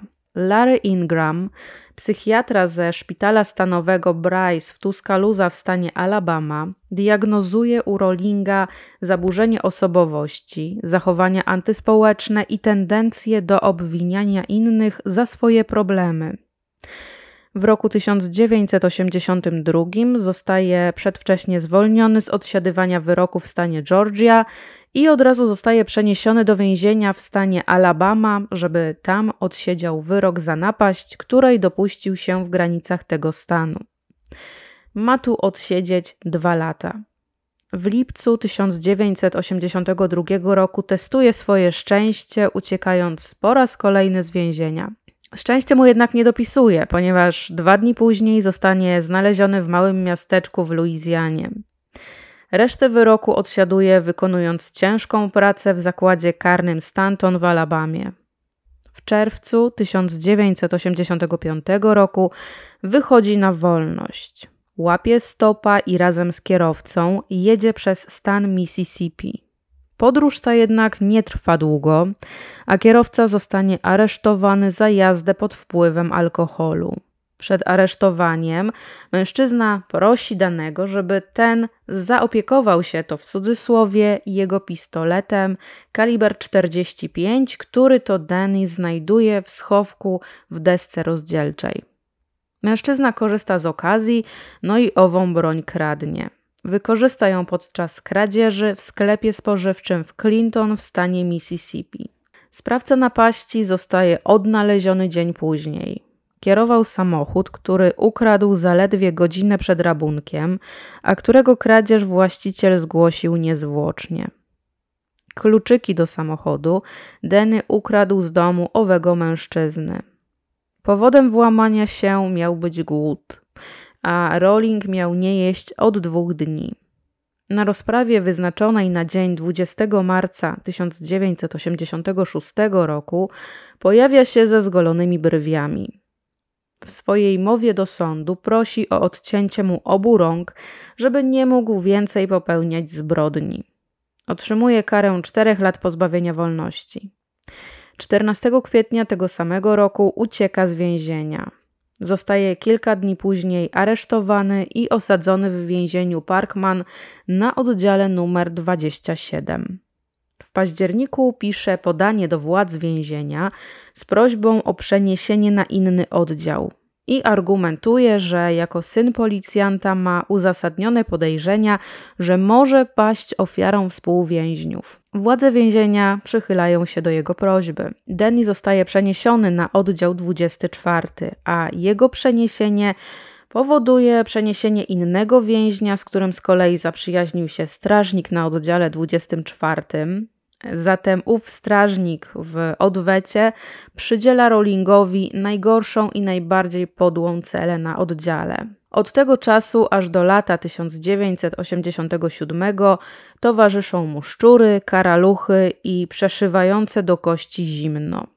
Całymi dniami siedzi w celi, wypuszczany jest sporadycznie, żeby wziąć prysznic. W Parkman odsiaduje trzy z zasądzonych czterech lat wyroku. Po wyjściu na wolność wraca do domu w Shreveport i tam poznaje miłość 55-letnią Lilian Bunny Mills. Kobietę na obiad do domu zaprasza ojciec danego, no i ta dwójka właśnie w taki sposób się poznaje. Młody Rowling uważa, że Lilian wygląda przepięknie, a jej uroda zapiera mu dech w piersi. Początkowa platoniczna znajomość przeradza się bardzo powoli w romantyczny związek i ma to miejsce w listopadzie 1988 roku. Lilian będzie później mówiła, że raz w tygodniu uprawiali seks. Dany nigdy jej do niczego nie zmuszał. Zawsze, kiedy był przy niej, był bardzo miłym facetem, nigdy nie był agresywny. Aczkolwiek, jak na 34-letniego mężczyznę, zachowywał się dosyć dziecinnie. To są słowa Lilian. No i ich związek będzie trwał 3 lata. Od października 1988 do kwietnia 1989 roku pracuje w restauracjach w Western Sizzler, w Walmartie i w Circle K. W większości z miejsc nie grzeje miejsca długo, maksymalnie 1 do 2 miesięcy.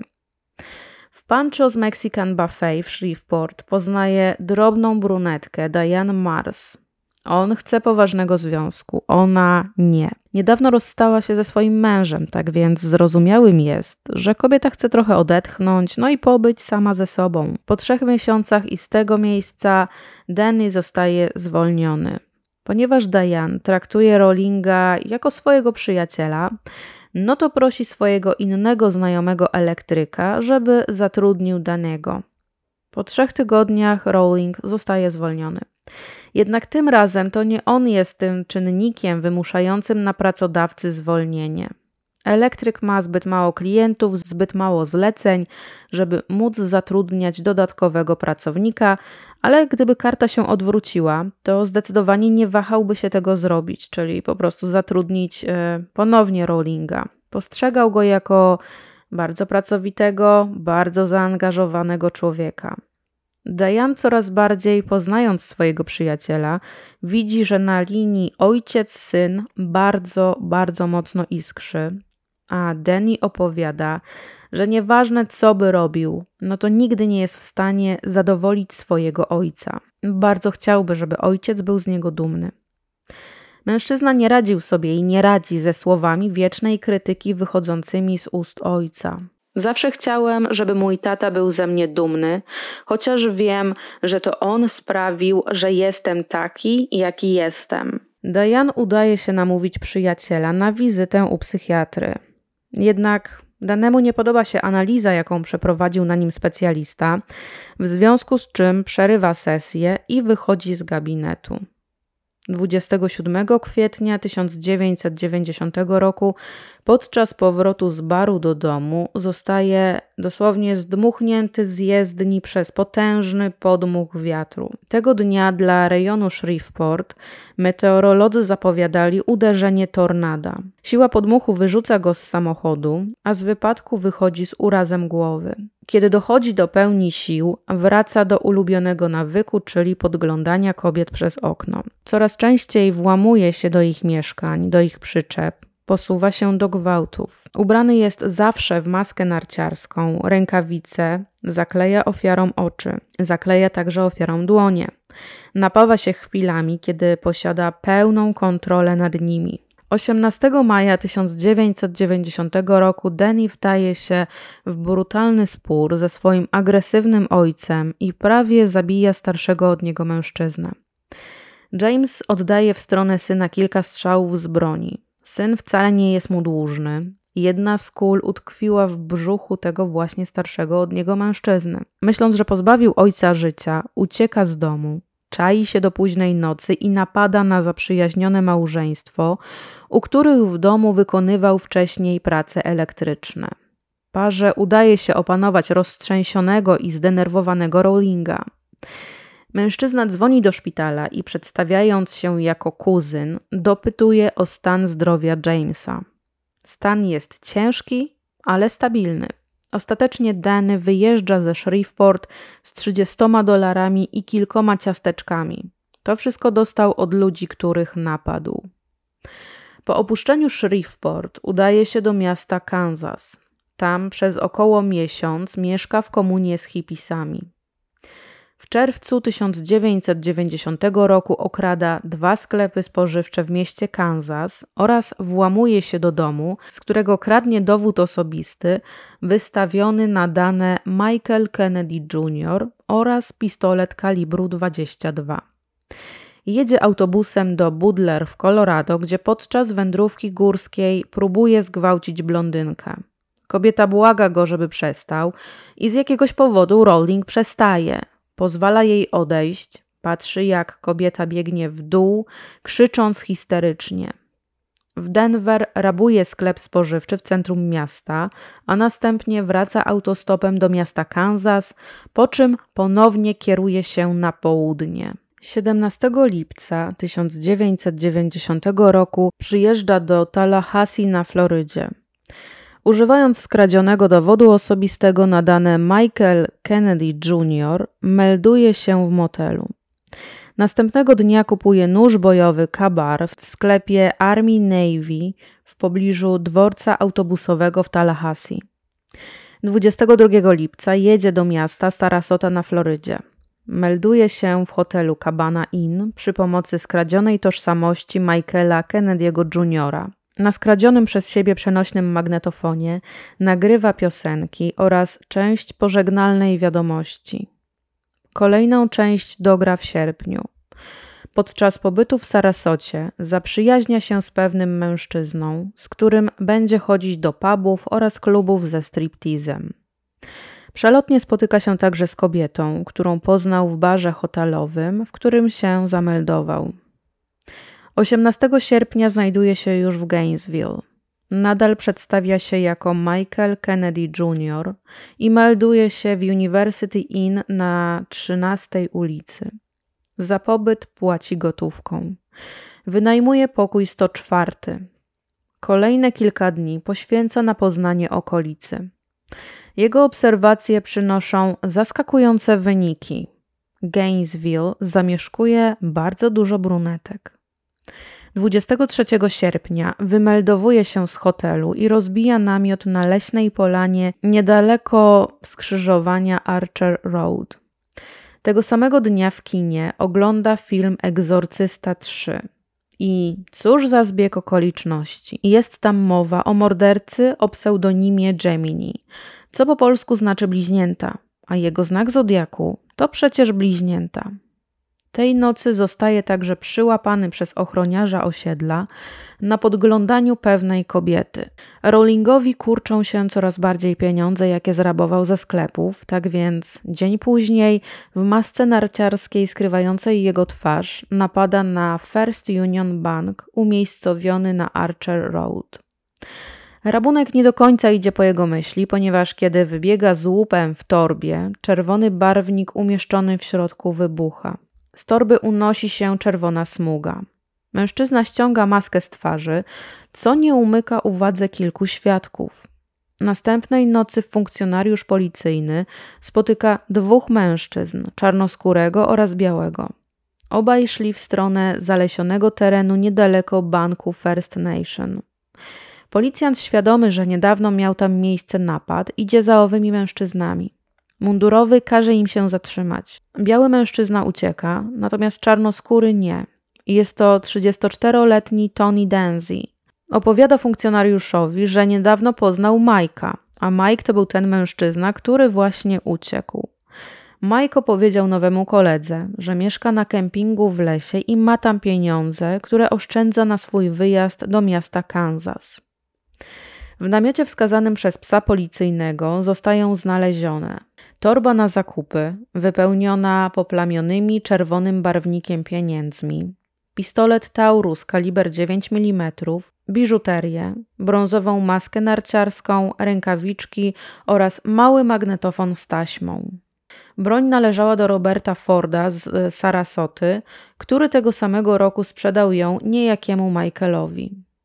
2 września 1990 roku, ubrany w t-shirt, shorty i brązową maskę narciarską, mężczyzna wchodzi do sklepu spożywczego na rogu Nebraska i Fowler Avenue w mieście Tampa.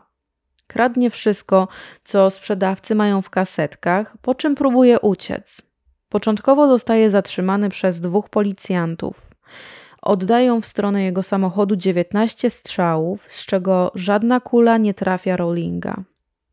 Policjanci znajdują porzucony samochód kilka przecznic od miejsca strzelaniny. W tym czasie Rowling dociera do dzielnicy mieszkalnej.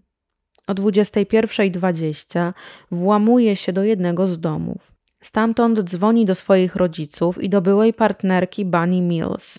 Potem wychodzi z domu i włamuje się do kolejnego. Nie znajduje tutaj niczego wartościowego, tak więc z ganku innego domu kradnie rower i odjeżdża. Tę noc spędza we wnętrzu domu, który wciąż jest w fazie budowy. 4 września podchodzi do Margaret Sanders. Kobieta jest artystką i siedzi na ławce w parku przed Zoo Lowry Park w Tampie. Stawia kobiecie piwo, no i oboje rozmawiają. Margaret odbiera go jako bardzo przyjaznego i bardzo miłego mężczyznę. Pokazuje mu kilka swoich szkiców, a Dani, będąc pod wpływem, prosi ją o to, żeby ona narysowała jego. Płaci Margaret 100 dolarów za wykonanie usługi i prosi o wysłanie szkicu na podany adres w Dallas. Podczas rozmowy kobieta dowiaduje się, że Danny nie ma gdzie się zatrzymać, tak więc proponuje mu kanapę w swoim mieszkaniu, z czego on chętnie korzysta. 7 września przed świtem włamuje się do domu Reya i Patricia Rio w River Garden Apartments w Tampie. Zjada banana, kradnie dwa zegarki Timex, no i bierze kluczyk do samochodu ze stolika kawowego. Przed wyjściem przesuwa krzesło w jadalni na dół schodów. Kładzie skórkę od banana na krześle. Ma to być pierwsza rzecz, jaką zobaczą mieszkańcy po przebudzeniu się i zejściu schodami w stronę jadalni. Kluczyk pasuje do srebrnego Forda Mustanga z roku 1983. Tego samego dnia, przed godziną 13, napada na supermarket w mieście Ocala, ze sklepu wychodzi z kwotą 2000 dolarów. Na miejscu rabunku bardzo szybko pojawiają się zaalarmowani policjanci. Niestety dla danego, tego dnia w mieście Aukala ma miejsce szkolenie funkcjonariuszy policji, tak więc na ulicy miasta jest ich dwa razy więcej niż ich jest zazwyczaj. Napad kończy się pościgiem, a potem złapaniem napastnika. Mężczyzna bez problemów przyznaje się do napaści, czym zaskakuje przesłuchującego go funkcjonariusza. Ponieważ Danny na swoim koncie ma potężną ilość prób ucieczek z zakrat, to zasady pilnowania go we więzieniu hrabstwa Marion są następujące. Codziennie ma być przenoszony do innej celi, a co 15 minut strażnicy mają go kontrolować. To bynajmniej nie powstrzymuje Rowlinga przed kolejną próbą ucieczki, która kończy się na wyrzuceniu toalety przez okno celi. 17 września w sądzie hrabstwa Marion przyznaje się do napaści na sklep, czym całkowicie zaskakuje sędziego i prokuratora. W liście do sądu hrabstwa Marion Klaudia jego matka napisała tak. Był maltretowanym dzieckiem. Od dnia jego narodzin mój mąż był o niego zazdrosny. Nigdy nie chciał, żebym go przytulała, żebym mu okazywała miłość w jego obecności. Musiałabym napisać książkę, aby opowiedzieć wam o wszystkim, co jako rodzina wycierpieliśmy z powodu zazdrości mojego męża. Jego poczucie własnej wartości zostało zniszczone przez ciągłe poniżanie go przez ojca. Mama, a później babcia pisały te listy, żeby wyrok, jaki będzie zasądzony, był możliwie jak najbardziej łagodny. Jednak sędzia jest nieubłagany i analizując wnikliwie kartotekę oskarżonego, skazuje go na dożywocie. Będąc już w więzieniu, Danny bardzo skrupulatnie śledzi wszelkie doniesienia dotyczące pięciokrotnego morderstwa w Gainesville. Tak więc mija pięć miesięcy od zabójstwa. Śledczy z Gainesville mają swojego podejrzanego. I o ile oni bardzo mocno rozpatrują osobę Rowlinga, no to śledczy ze Shreveport raczej bliżej są teorii, że Rowling to nie jest ich sprawca, że nie ma żadnych powiązań, no i mało jest dowodów ogólnie, żeby go oskarżyć. Śledczy nie są zbytnio szczęśliwi z powodu przedwczesnego ujawnienia nazwiska podejrzanego wystosowują apel, w którym podkreślają, że takie działania mogą poważnie utrudnić śledztwo i wprowadzać presję ze strony społeczeństwa na, na jak najszybsze zakończenie sprawy, co z kolei może wiązać się z niedokładnie przeprowadzonym śledztwem. Nikt nie chciał powtórki ze sprawy Edwarda Humphreya. Kilka tygodni później przedstawiciele grupy zadaniowej oraz policji stanowej Florydy odwiedzają Rowlinga w jego celi mają nakaz pobrania od niego włosów z głowy, włosów, włosów łonowych oraz krwi. Pobierają również odbitki stóp, odbitki dłoni i odbitki palców. Grupa zadaniowa skupia się na znalezieniu powiązań Rollinga z miejscami zbrodni oraz powiązań między Rollingiem a Humphreyem. Mieszkanka Gainesville zeznaje, że dzień przed znalezieniem pierwszych dwóch ofiar zatrzymała się na czerwonym świetle. Jechała samochodem z mężem do szpitala Szanc. Na sąsiednim pasie zobaczyła Humphreya, siedzącego w samochodzie na przednim siedzeniu pasażera. Młody mężczyzna pochylił się nad kierowcą i zaoferował jej 25 centów za dwa papierosy. Kobieta później zdała sobie sprawę, że kierowcą był nie kto inny jak Danny Rowling. 12 marca laboratorium kryminalistyczne kończy analizę odbitek palców i materiału DNA pobranego od Rowlinga. Odbitki palców pobrane od danego i znalezione na miejscach zbrodni nie pasowały do niego. Inaczej się sprawa miała z porównaniem nasienia. Profil DNA uzyskany z nasienia pobranego z wymazów pochwy Christy Hoyt pasował do DNA Rowlinga. Włókna z maski narciarskiej znalezione w namiocie Rowlinga pasowały do włókien znalezionych na taśmie klejącej zebranej z miejsca zbrodni. Ślady narzędzi pozostawione na drzwiach w mieszkaniu Sony Larson oraz Christy Powell pasowały do szerokości ostrza śrubokrętu znalezionego także w namiocie podejrzanego. Dalsza analiza ostatecznie połączy ów śrubokręt z każdym miejscem zbrodni. Dodatkowo, jak się okaże, Rowling miał przelotny kontakt z niektórymi z pięciu zabitych studentów na krótko przed ich śmiercią. Wskazuje na to choćby rachunek za zakupy znaleziony w mieszkaniu Sony i Christie, kiedy one płaciły za swoje zakupy w kasie, dokładnie w kasie obok w markecie Walmart, ktoś kupił taki sam namiot, w jakim przez pewien czas mieszkał Rowling. 7 kwietnia z dwoma nakazami aresztowania Rowlinga za włamanie do domów w mieście Tampa przybywają śledczy. Danny potwierdza, to był głupi ruch z jego strony, że dzwonił do swoich bliskich, ale po prostu miał ciężki dzień i chciał z kimś porozmawiać. Z jednej strony agenci czekają na przybycie adwokata Rowlinga, żeby nie przesłuchiwać podejrzanego bez jego obecności, a z drugiej tutaj niby przypadkiem wspominają, że wiedzą, iż to Rowling pozbawił życia piątkę studentów w Gainesville. Wiedzą, że był żonaty, wiedzą, że ma córkę, że podróżował do Kansas, Sarasoty, Tampy, że to on używał pseudonimu Michael Kennedy, że był w Gainesville, że obrabował bank. Danny jest zdziwiony tym, jak dużo wiedzą o nim śledczy. Podczas tej rozmowy Rowling rozjaśnia śledczym kwestię Edwarda Humpreya. Po pierwsze, on nigdy nie spotkał na swojej drodze tego człowieka, a po drugie, jego imię miało być oczyszczone z podejrzeń o bycie sprawcą. Chodzi tutaj o imię oczywiście Edwarda. 21 maja szef Wydziału Zabójstw Departamentu Policji w Shreveport ogłasza, że jego detektywi prowadzą śledztwo w sprawie Rowlinga w związku z morderstwami rodziny Grissom. Rowling nie jest wskazywany jako główny podejrzany, a prawdopodobny podejrzany. Matka Denego broni go. Nie widzi winy w swoim synu, a sprawca jest na pewno na wolności. Ojciec nie wypowiada się wcale. Prokuratorzy szykują się, żeby wnieść oskarżenie przeciw dwóm podejrzanym, przeciwko Rowlingowi i przeciw Humpreyowi. 30 maja przed sędzią Tomasem Sawaja zeznaje psychiatra sądowy William Corowin. Specjalista opowiada o rozmowach, jakie przeprowadził z Rowlingiem. Podejrzany opowiadał o swojej historii nadużywania substancji psychoaktywnych. Rowling opisał doktorowi, jak pewnej nocy zobaczył demona w łóżku ze swoją żoną. Okno w sypialni było częściowo uchylone, wiatr rozwiewał nad łóżkiem zasłony.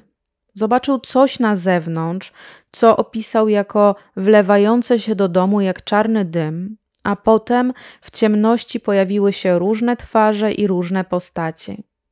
Przestraszony Rowling powiedział trzy razy słowo Jezus, a demon wycofał się z powrotem przez okno na zewnątrz. Psychiatra diagnozuje u niego antyspołeczne zaburzenia osobowości oraz psychozę schizoafektywną. 23 lipca sędzia hrabstwa Hillsborough Harry Lee Coe słucha opinii kilku ekspertów medycznych, by odpowiedzieć na pytanie, czy Rowling powinien zostać uznany za zdolnego do stawienia się przed sądem za swoje przestępstwa. Trzech z czterech zeznających specjalistów potwierdza, że oskarżony jest zdolny do stawienia się przed sądem, rozumie stawiane mu zarzuty i może odpowiednio zachowywać się w sądzie. Michael Maher, psychiatra ogólny i sądowy, zatrudniony przez Biuro Obrońcy Publicznego, zeznaje jako ostatni. Według jego słów Danny Rowling nie jest w stanie pojawić się przed sądem, ponieważ cierpi na zaburzenie osobowości i nieokreślone zaburzenie afektywne. Ostatecznie sędzia wydaje opinię, że Danny Rowling jest w stanie stawić się na sali oraz będzie rozumiał, jakie zarzuty są mu stawiane. 22 sierpnia śledczy ze Shreveport pobierają od Rowlinga próbki włosów z głowy, włosów łonowych, pobierają krew oraz wymazy z wnętrza policzka. Próbki zostaną wykorzystane do zbadania, czy mężczyzna jest odpowiedzialny za morderstwo trzech osób z rodziny Grissom. Technicy mieli porównać próbki śliny z wymazem pobranym z ugryzienia, jakie sprawca zostawił na piersi Julie Grissom.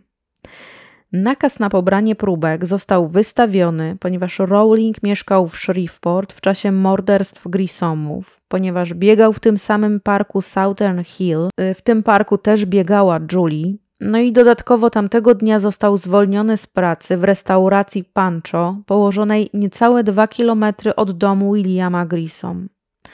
Włosy znalezione w samochodzie, który Rowling ukradł na Florydzie, pasowały do włosów znalezionych na miejscu zbrodni w roku 1989. Osoba, która ugryzła 24-latkę, miała grupę krwi B. W rocznicę zbrodni w stacji telewizyjnej w Miami pojawia się reportaż, w którym występuje 24-letnia Margaret Harrington. Kobieta twierdzi, że jest dziewczyną Danego, a ową torbę sportową z podpisem Humphrey zostawił u niej jej chłopak Rowling. Kiedy śledczy dowiadują się o wystąpieniu kobiety, stwierdzają, że torba jest łącznikiem między dwoma mężczyznami. Dosyć szybko jednak okazuje się, że Margaret chciała zwrócić na siebie uwagę Rowlinga i chciała się z nim umówić, ponieważ bardzo, bardzo go lubiła. Jak zatem torba znalazła się w posiadaniu kobiety? Widziała ona jakiś czas wcześniej George'a Humpreya, czyli brata Edwarda, jak wyrzuca ową torbę. George jest osobą, którą ludzie kojarzą. W końcu bardzo aktywnie i publicznie wypowiada się on o zwolnieniu swojego brata. 29 sierpnia ława przysięgłych w sprawie napadu Rowlinga z bronią w ręku wydaje werdykt. Mężczyzna zostaje uznany winnym wszystkich siedmiu zarzutów. 11 października 1991 ma się odbyć rozprawa skazująca. 18 września Rowlingowi zostaje zasądzony wyrok dożywotniego pozbawienia wolności plus 30 lat za napad na sklep w miejscowości Ocala w roku 1990. Dokładnie miesiąc później w hrabstwie Hillsborough sędzia Harry Lee Cole skazuje Rowlinga na trzy kolejne wyroki dożywocia. Po jednym za każdego okradzionego kasjera plus 170 lat więzienia za napady i włamania, jakich dokonał w Tampie. W uzasadnieniu wyroku sędzia oznajmia, że dołożył wszelkich starań, żeby Rowling nie miał ponownie okazji ujrzeć światła, ujrzeć świata w innej wersji niż z zakrat. 5 listopada w sądzie w Gainesville ma miejsce postępowanie Wielkiej Ławy Przysięgłych w sprawie udziału Rowlinga i Humphreya w pięciu morderstwach dokonanych na studentach. Dwa dni później Wielka Ława Przysięgłych po 30 minutach obrad oskarża danego Rowlinga o pięć morderstw pierwszego stopnia. Stawia mu trzy zarzuty napaści seksualnej oraz trzy zarzuty włamania z bronią w ręku. Wielka Ława Przysięgłych uznaje dowody przedstawione przeciwko Edwardowi Humphreyowi za tak słabe, że nie tylko odmawia postawienie go w stan oskarżenia, ale także nie przyjmują w ogóle aktu oskarżenia do rozpatrzenia.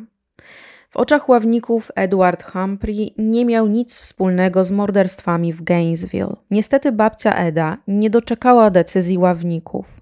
13 listopada Elna umiera z powodu ataku serca po kłótni z córką.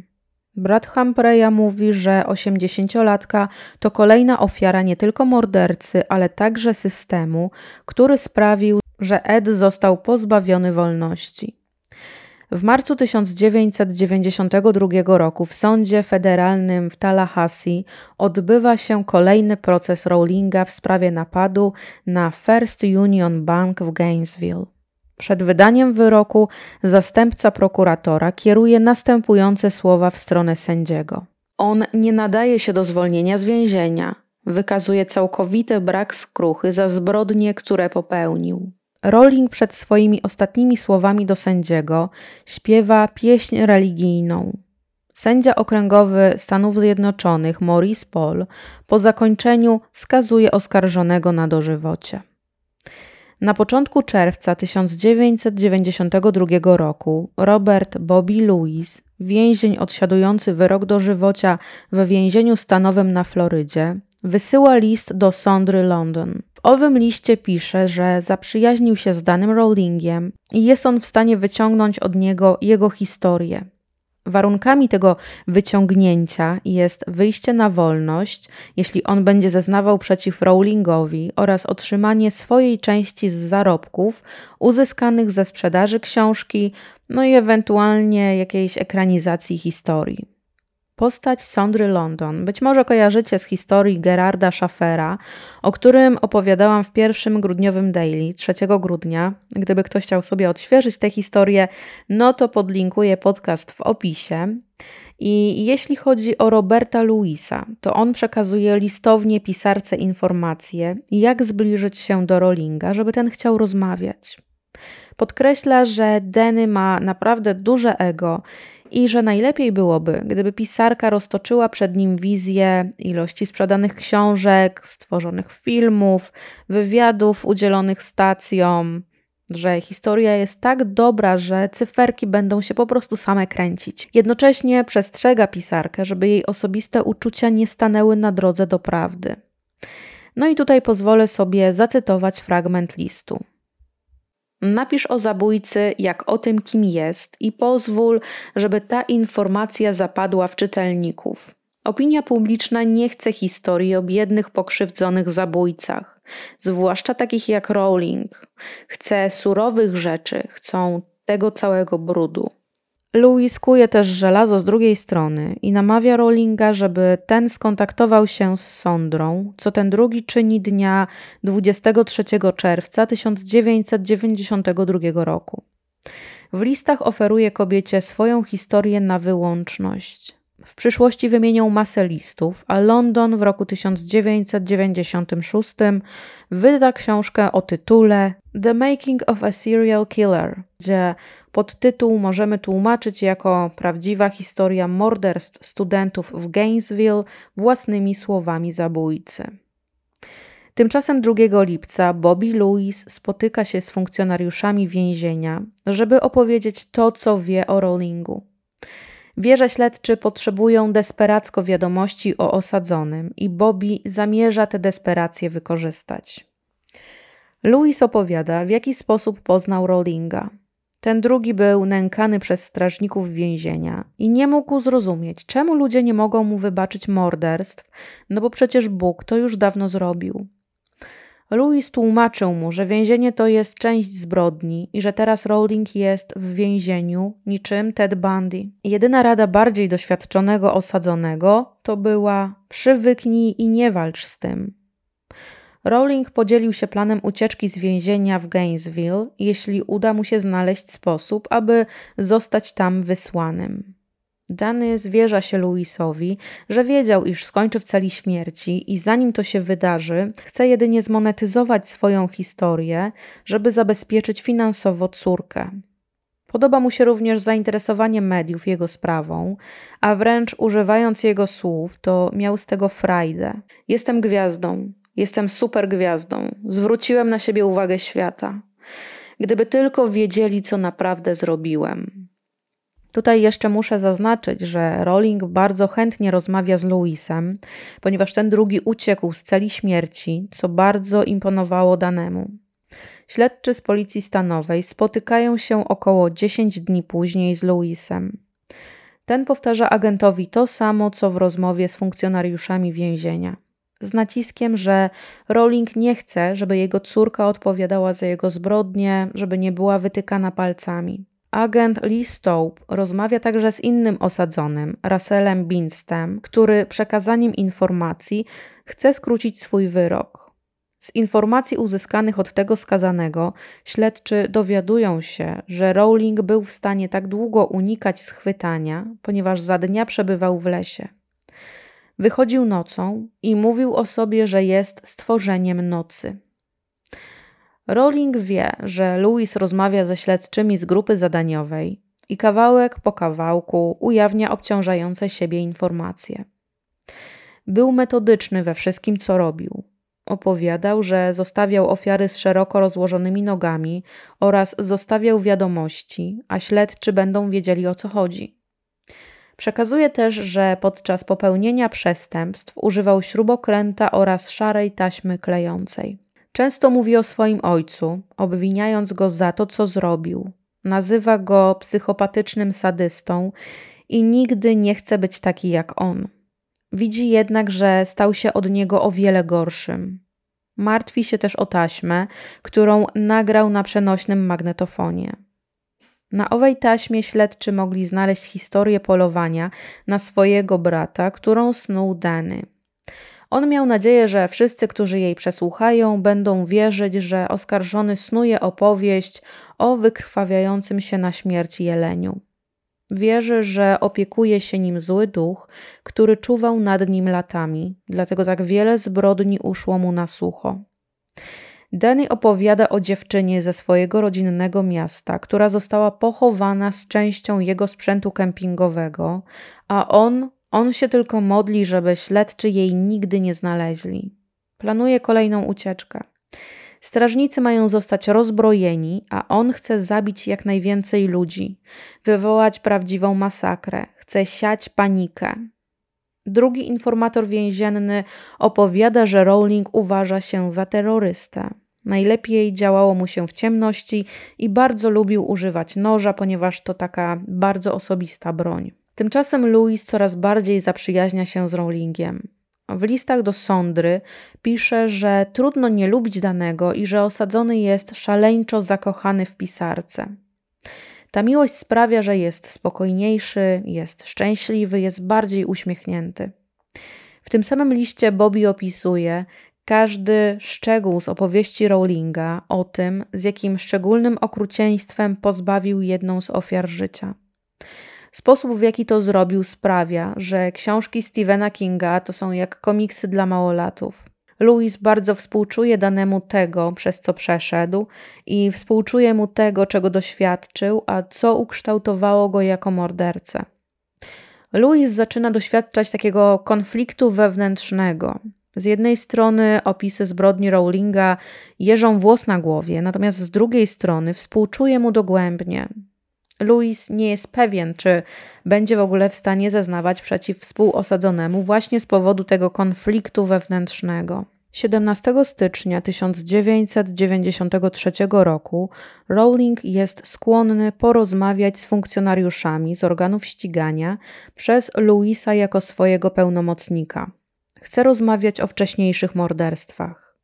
Zanim jednak do rozmowy dojdzie, Rowling stawia swoje warunki, wśród których jest zezwolenie sądrze London na odwiedziny, zapewnienie, że będzie trzymany z dala od innych więźniów i że będzie miał ciszę i spokój, żeby odsiedzieć 7 miesięcy, dopóki nie trafi do celi śmierci. Podczas kolejnej rozmowy Louis ujawnia przekazane mu przez Rowlinga szczegóły. Krista Hoyt krzyczała przez taśmę, którą miała zaklejone usta. Kiedy zadał jej cios nożem, była żywa jeszcze przez około 10 sekund, a bezczeszczenie jej zwłok było najlepszym aktem seksualnym w całym jego życiu, ponieważ była taka piękna. Na ostatnim miejscu zbrodni był zaskoczony, z jaką zaciętością bronił się Manny Taboada. Manny walczył niczym dziki człowiek, przeklinając go i walcząc do ostatniego tchnienia. Rowling nie wydaje się mieć wyrzutów sumienia z powodu morderstw w Gainesville.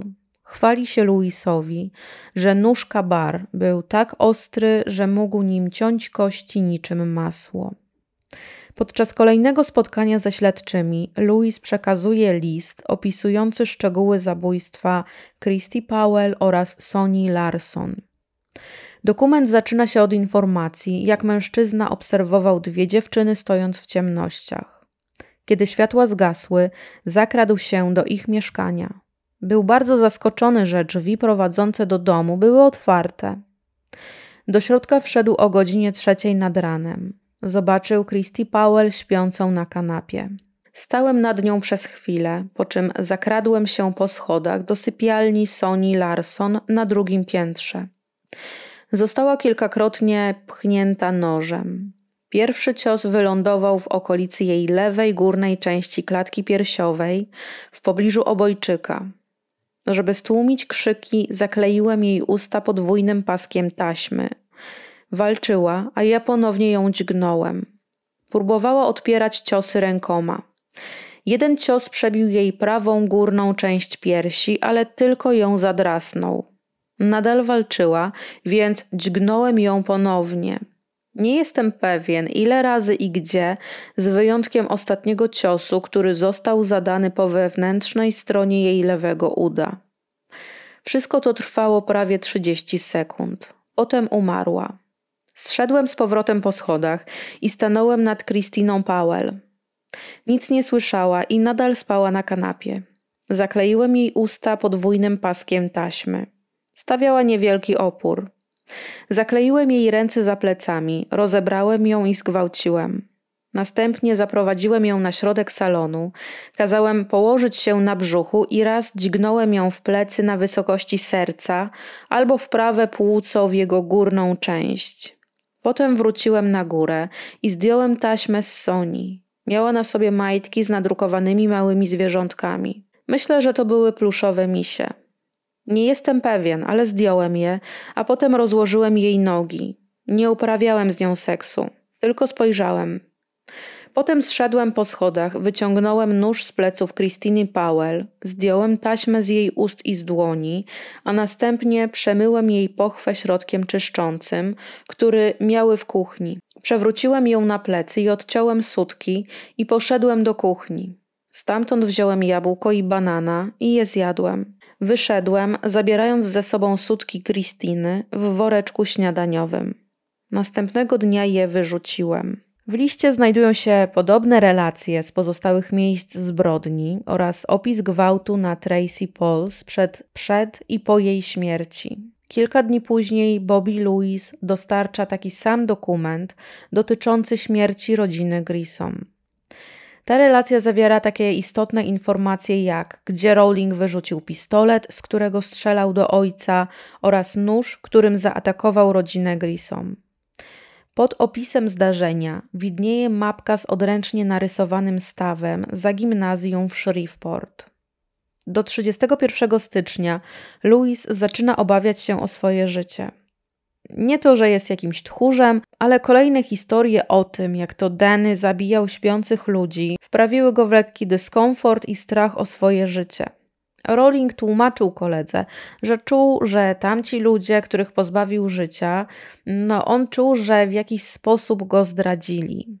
Jednak Louis mógł przynajmniej w połowie odetchnąć z ulgą, ponieważ Rowling decyduje, że to jest czas na rozmowę twarzą w twarz ze śledczymi z grupy zadaniowej.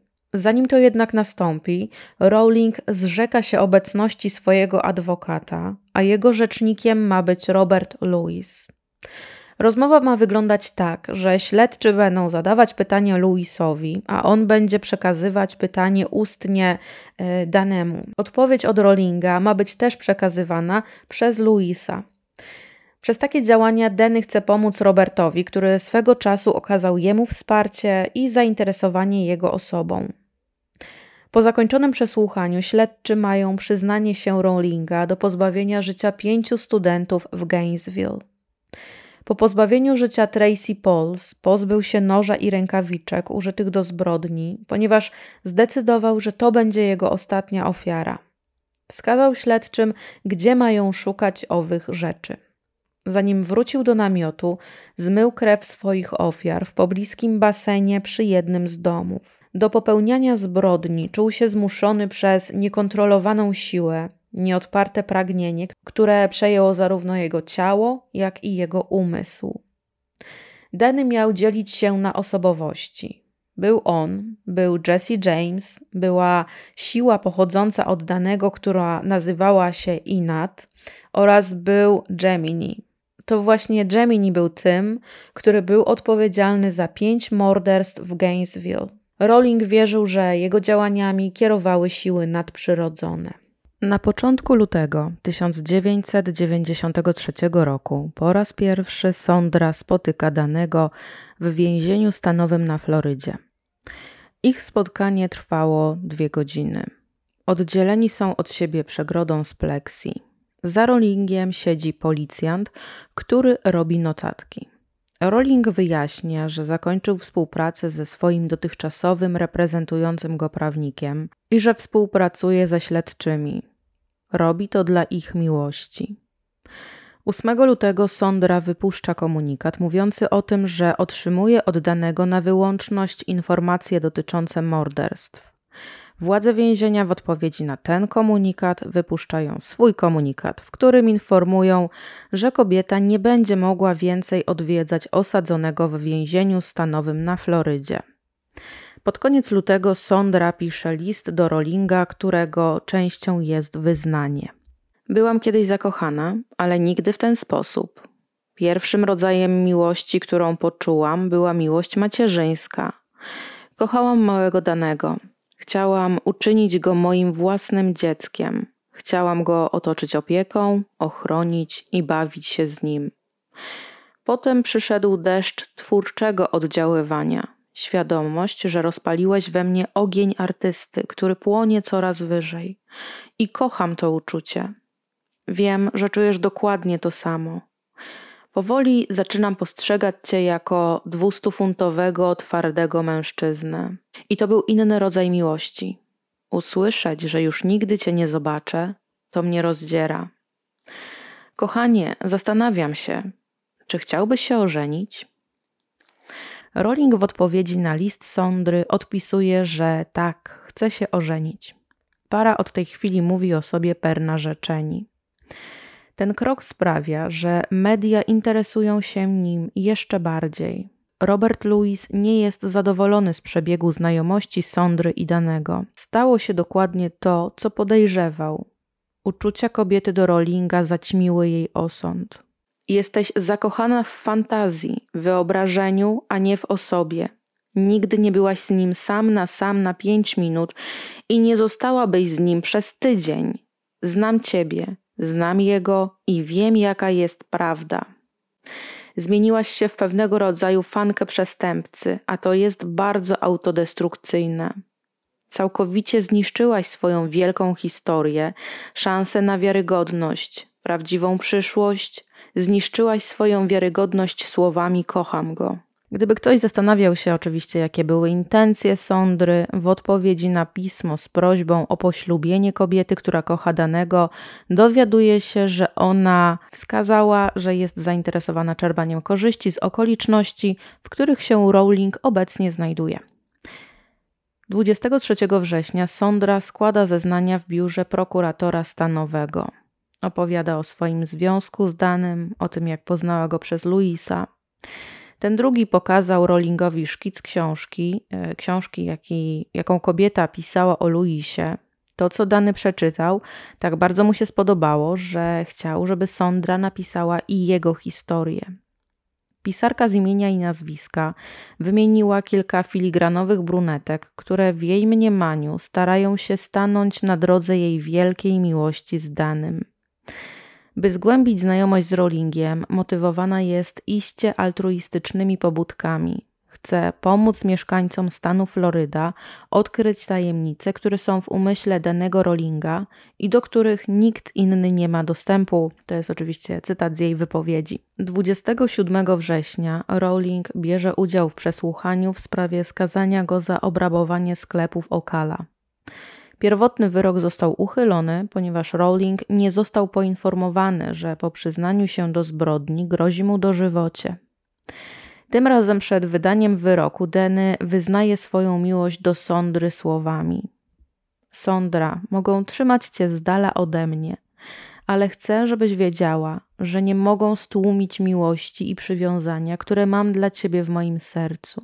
Potem śpiewa kobiecie ułożoną przez siebie serenadę. Sędzia go ucisza i ponownie skazuje na dożywocie. W swoim kolejnym liście do Rowlinga kobieta pisze: Rozmawiałam z reporterką, która była w sądzie, kiedy śpiewałeś. Nie mogła tego przeboleć. Powiedziała, że przypominasz jej Elvisa, wczesnego Elvisa. Powiedziała to samo, co większość ludzi, patrząc na Twoje prace. Co za strata. Od dnia 15 października 1993 roku prokuratura i obrona rozpoczęli zbieranie zeznań. Bernadette Holder, sąsiadka Rollingów ze Shreveport, opowiada, że danego wszyscy lubili. On dogadywał się ze wszystkimi. Claudia Rowling uważała za swoją przyjaciółkę. Jednak Jamesa kobieta nie wspomina zbyt dobrze. W jej oczach głowa rodziny to bardzo, bardzo dziwny człowiek, próbujący zastraszyć wszystkich wokół siebie. Nie wierzył w miłość. Maltretował Klaudię i swoich synów, zwłaszcza danego, nad którym znęcał się fizycznie i emocjonalnie każdego dnia. Kiedy James dowiedział się o aresztowaniu danego za morderstwa w Gainesville, wydawał się być bardzo szczęśliwy. Dany usiądzie na krześle elektrycznym i będzie się smażył. Z przyjemnością zobaczę, jak się smaży. Zasługuje na to. Taka to właśnie była reakcja ojca. Następnego dnia zeznania składa żona Omaha Lumus. Opowiada o tym, jak się poznali. Kiedy się spotkali, Dany traktował ją z czułością i wydawał się poważnie podchodzić do nauk kościoła. Wszystko się zmieniło, kiedy kobieta zaszła w ciążę. Jej partner zaczął znikać na długie tygodnie, a pewnego razu w progu domu pojawili się policjanci, którzy przekazali, że jej mąż został przyłapany na podglądaniu przez okno innej kobiety.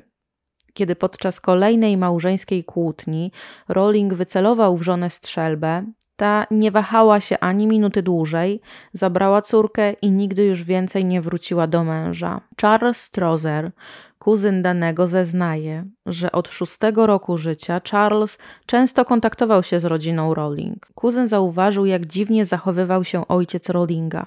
Był nieprzewidywalny. Nie wiedziałeś, w jakim będzie nastroju.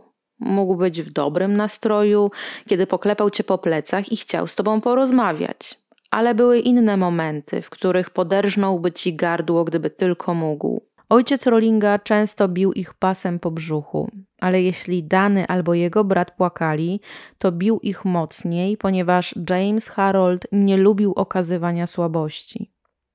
Podczas rodzinnych posiłków nikt nie mógł się odzywać, chyba że James e, zadał konkretne pytanie do danej osoby.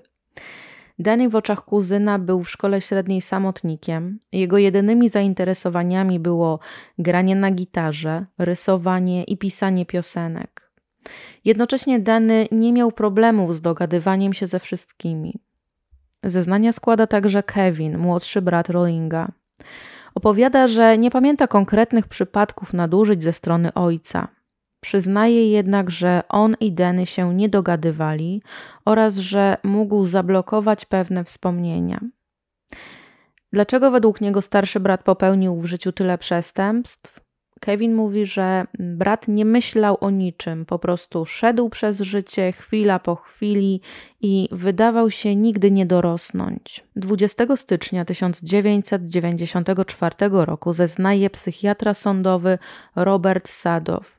Specjalista ów badał Rollinga kilkukrotnie i dosyć szybko zdiagnozował u niego zaburzenie osobowości typu borderline, jednocześnie uznając go za osobę z zachowaniami obsesyjno-kompulsywnymi, która jest bardzo czysta, bardzo schludna, bardzo uporządkowana. Psychiatra zeznaje, że Rowling naprawdę żałował tego, co uczynił i bał się Gemini, czyli tej swojej złej strony. Czy Rowling miał kontrolę nad swoją złą stroną? Są chwile, kiedy każdy doprowadzony do granic możliwości może pozwolić sobie na utratę kontroli i zrobienie czegoś brutalnego. Proces zaćmienia dobrej strony danego przez złą następował stopniowo, zaczynając się od podglądania, co miało być sposobem radzenia sobie z apodyktycznym i z agresywnym ojcem. Zanim Rowling pozbawił życia pierwszą ofiarę, przyznał się do dokonania gwałtu na pięciu kobietach mieszkających w Savannah i w Sarasocie. Eskalacja działań w przypadku Rowlinga zaczęła się od podglądania, ingerencji w czyjąś prywatność za pomocą oczu. Wiem, że to może brzmieć nieco śmiesznie, ale mam nadzieję, że wiecie o co mi chodzi. Dalej Rowling się włamywał do domów, potem mm, przestawiał albo kradł przedmioty, potem gwałcił i od tego momentu to już nie było dla niego drogi powrotu, nie mógł się cofnąć. Potrzeba zabijania obudziła się w nim w roku 1986 kiedy w więzieniu Parkman zawarł pakt z diabłem. Dla lekarza zdumiewający był stopień okaleczenia ofiar, celowe ułożenie ciał przez Rollinga oraz cięcie i okaleczanie. Ujawniło to bardzo zaburzony umysł, bardzo, bardzo chory, zaburzony stopień psychopatii. Specjalista zeznaje, że nigdy wcześniej nie widział czegoś takiego. 2 lutego o swoich powiązaniach z Rollingiem opowiada Ed Humphrey. No i powiązań żadnych nie ma. Ed nie zna Rollinga, nigdy wcześniej go nie spotkał, podobnie jak zamordowanych studentów. Kolejna specjalistka, psycholog kliniczny dr Elizabeth McMahon, zeznaje 4 lutego. Kobieta odrzuca teorię, jakoby Danny w przeszłości doznał jakiegokolwiek uszkodzenia mózgu, które miałoby wpływ na jego późniejsze zachowanie. Według dr McMahon mężczyzna jest niedojrzały emocjonalnie, co ma swoje korzenie w dzieciństwie i sprzecznych emocjach związanych z rodzicami. Z jednej strony kochał matkę, ale z drugiej żywił do niej urazę za porzucenie swoich synów na pastwę ojca. Podobne mieszane odczucia Rowling ma co do Jamesa. Z jednej strony go kocha, a z drugiej jest na niego zły, a jeszcze z trzeciej za wszelką cenę chce zyskać jego aprobatę. W oczach psycholog Dany nie panuje nad swoimi emocjami. Nie potrafi kontrolować swoich reakcji, yy, jeśli chodzi o czynniki zewnętrzne. Ostatecznie doktor diagnozuje Rowlinga jako osobę z zaburzeniem osobowości typu borderline. Powodem zaburzenia jest jego brak rozwoju emocjonalnego. McMahon zdiagnozowała u niego również dysocjacyjną cechę zespołu opętania, wynikającą z przekonania, że różne osobowości go opętały i kontrolowały w różnych momentach. Według opinii specjalistki, Rowling upozował ciało Christy Hoyt i ustawił jej odciętą głowę, tak żeby to była pierwsza rzecz, którą zobaczy funkcjonariusz po wejściu do pokoju, a zrobił to na złość swojemu ojcu, byłemu policjantowi. 8 lutego zeznaje kolejny psycholog dr Harry Kropp. Specjalista poznał danego w styczniu 1991 roku, kiedy jego ówczesny obrońca, Trish Jenkins, skontaktowała się z psychologiem, żeby porozmawiał z jej klientem i ocenił, czy jest w stanie stanąć przed sądem. Jeszcze zanim panowie zakończyli czterogodzinną rozmowę o rabunku, dr Kropp był pewien, że Rowling jest poczytalny i może stanąć przed sądem. Jednak zanim rozmowa dobiegła do końca, Dany zapytał, czy to, co powie za chwilę do psychologa, będzie objęte tajemnicą lekarską. Wszystko, o czym rozmawiamy, jest poufne, chyba że to, co mówisz, stanowi przyszłe zagrożenie. Przez kolejne trzy godziny Danny Rowling opowiadał psychologowi o szczegółach morderstw piątki studentów z Gainesville. Pierwszym odruchem psychologa było poinformowanie policji o tożsamości rozpruwacza z Gainesville, ale zachowanie tajemnicy wynikającej z relacji lekarz-pacjent etycznie mu to uniemożliwiała. Ten specjalista rzuca nam nieco światła na dalszą rodzinę Denego. Po rozmowie z Jamesem psychiatra dowiaduje się, że historia psychicznego i fizycznego znęcania się sięga jeszcze dziadka danego, który nad swoim synem Jamesem także znęcał się poważnie fizycznie. Wujowie Jamesa byli schizofrenikami. Rodzina jego żony miała problemy psychiatryczne, a jego siostra miała dwóch synów, którzy także mieli problemy psychiczne.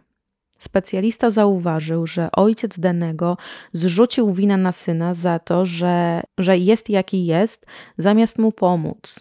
Dr Kropp wyraził opinię, że sposób, w jaki James Rowling traktował swojego syna oraz dysfunkcyjne środowisko rodzinne, w którym dorastał Denny, znacznie zwiększyło prawdopodobieństwo, że stał się właśnie dysfunkcyjnym dorosłym. Ostatecznie dr Kropp diagnozuje Rowlinga jako cierpiącego na zaburzenie osobowości typu borderline. Kilka dni przed procesem Rowlinga psycholog kliniczny Elizabeth McMahon stawia się na kolejne przesłuchanie. Doktor zdiagnozowała u niego zaburzenie osobowości typu borderline z cechami osobowości antyspołecznej, osobowości narcystycznej, osobowości histerycznej, osobowości zależnej i zaburzenia dysocjacyjnego. Oceniła też, że jeśli chodzi o rozwój emocjonalny i psychologiczny, Denny jest na etapie dziecka. Jednocześnie oszacowała, że IQ Rowlinga mieści się w przedziale od 110 do 115 punktów odkryła, że wspomnienia młodszego brata Kevina z czasu dorastania znacznie różnią się od wspomnień danego albo innych członków rodziny. Mężczyzna przyznał również, że ma wielkie luki w pamięci. Kevin nie kwestionuje, że przypadki nadużyć miały miejsce, po prostu on nie może dokładnie przypomnieć sobie większości z nich. Przyznaje jednak, że on i Denny nie dorastali w sprzyjającym środowisku. Kevin był zszokowany, gdy usłyszał, że jego brat zabił człowieka. Dany, którego znam i z którym dorastałem, nie mógł tego zrobić. Psycholog rozmawiała także z sąsiadką, która już wcześniej opowiadała o tym, jakim człowiekiem był James Rowling. O tym, jak kilkukrotnie widziała, jak ojciec bił, kopał, tłukł i przygniatał kolanem swojego starszego syna, śmiejąc się przy tym z triumfem. Kobieta kilkukrotnie widziała danego, skutego kajdankami przez swojego ojca. James Rowling bił syna liną. Czy sąsiadka zgłaszała te zajścia na policję? Oczywiście, że tak. Jednak Departament Policji Shreveport chronił Jamesa Rowlinga, ponieważ pracował tam jako policjant od bardzo, bardzo dawna.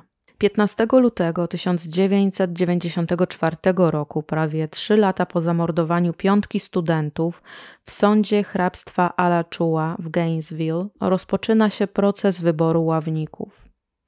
Denego Rowlinga będzie bronić zespół składający się z czterech osób pod przywództwem obrońcy przyznanego z urzędu Ricka Parkera.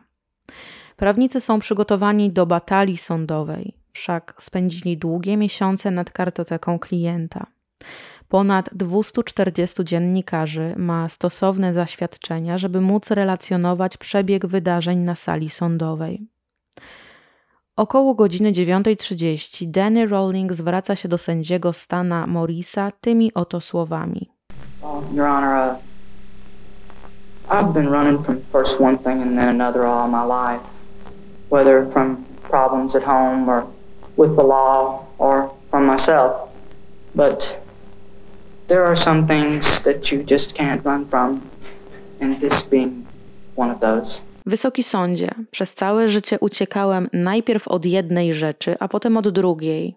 Od problemów w domu, problemów z prawem, czy od siebie. Ale są rzeczy, od których po prostu nie można uciec. Kilka dni wcześniej, 10 lutego późnym wieczorem, Danny Rowling podpisał przyznanie się do winy, o czym wiedziała garstka osób. Wszyscy zgodzili się zachować milczenie aż do dnia rozprawy, tak aby rodziny ofiar mogły być obecne podczas ogłoszenia przyznania się.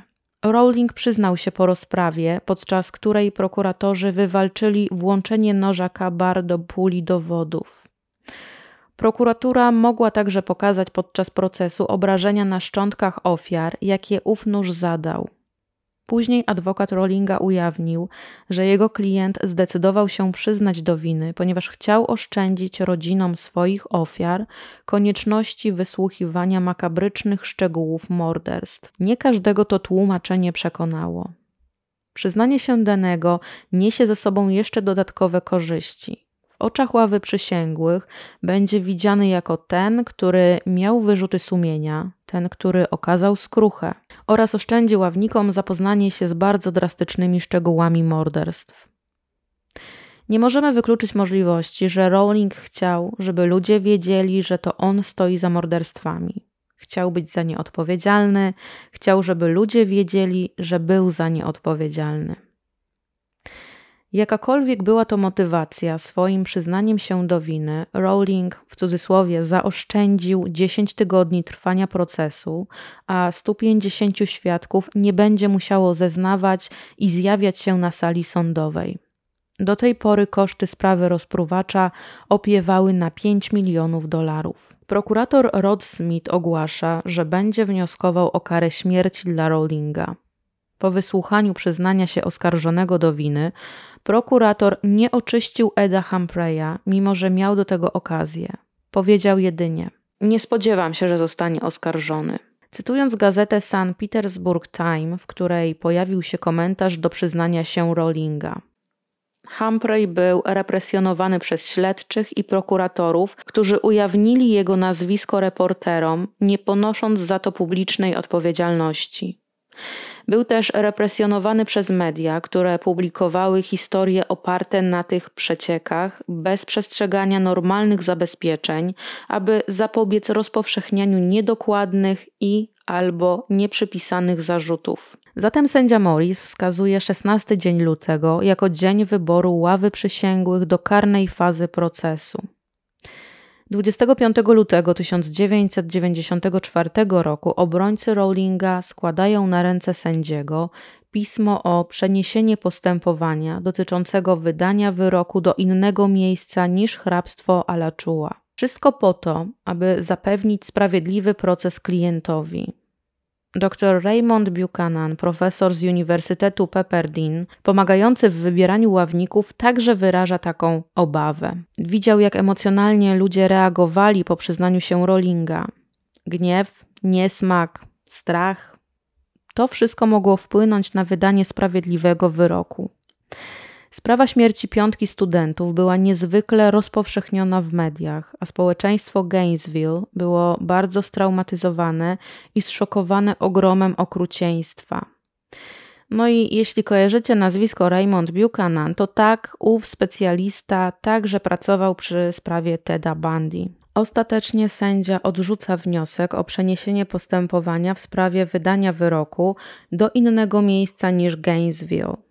7 marca 1994 roku rozpoczyna się karna część procesu. Na sali sądowej oprócz rodzin zamordowanych studentów znajduje się także Joyce Barton. To kobieta, która w 1989 roku straciła trzy najbliższe osoby: Julie, Shona i Williama Grissom. Kiedy dowiedziała się, gdzie i kiedy będzie miało miejsce wyznaczenie kary, obiecała sobie, że tam się pojawi, żeby spojrzeć Rowlingowi w oczy. Tymczasem prokurator Rod Smith wygłasza trwającą 80 minut mowę. Jest to mowa wstępna. Zaczyna od podsumowania wydarzeń z sierpnia 1990 roku. Przedstawia Rowlinga jako dokładnego łowcę, który skrupulatnie zaplanował morderstwa piątki studentów.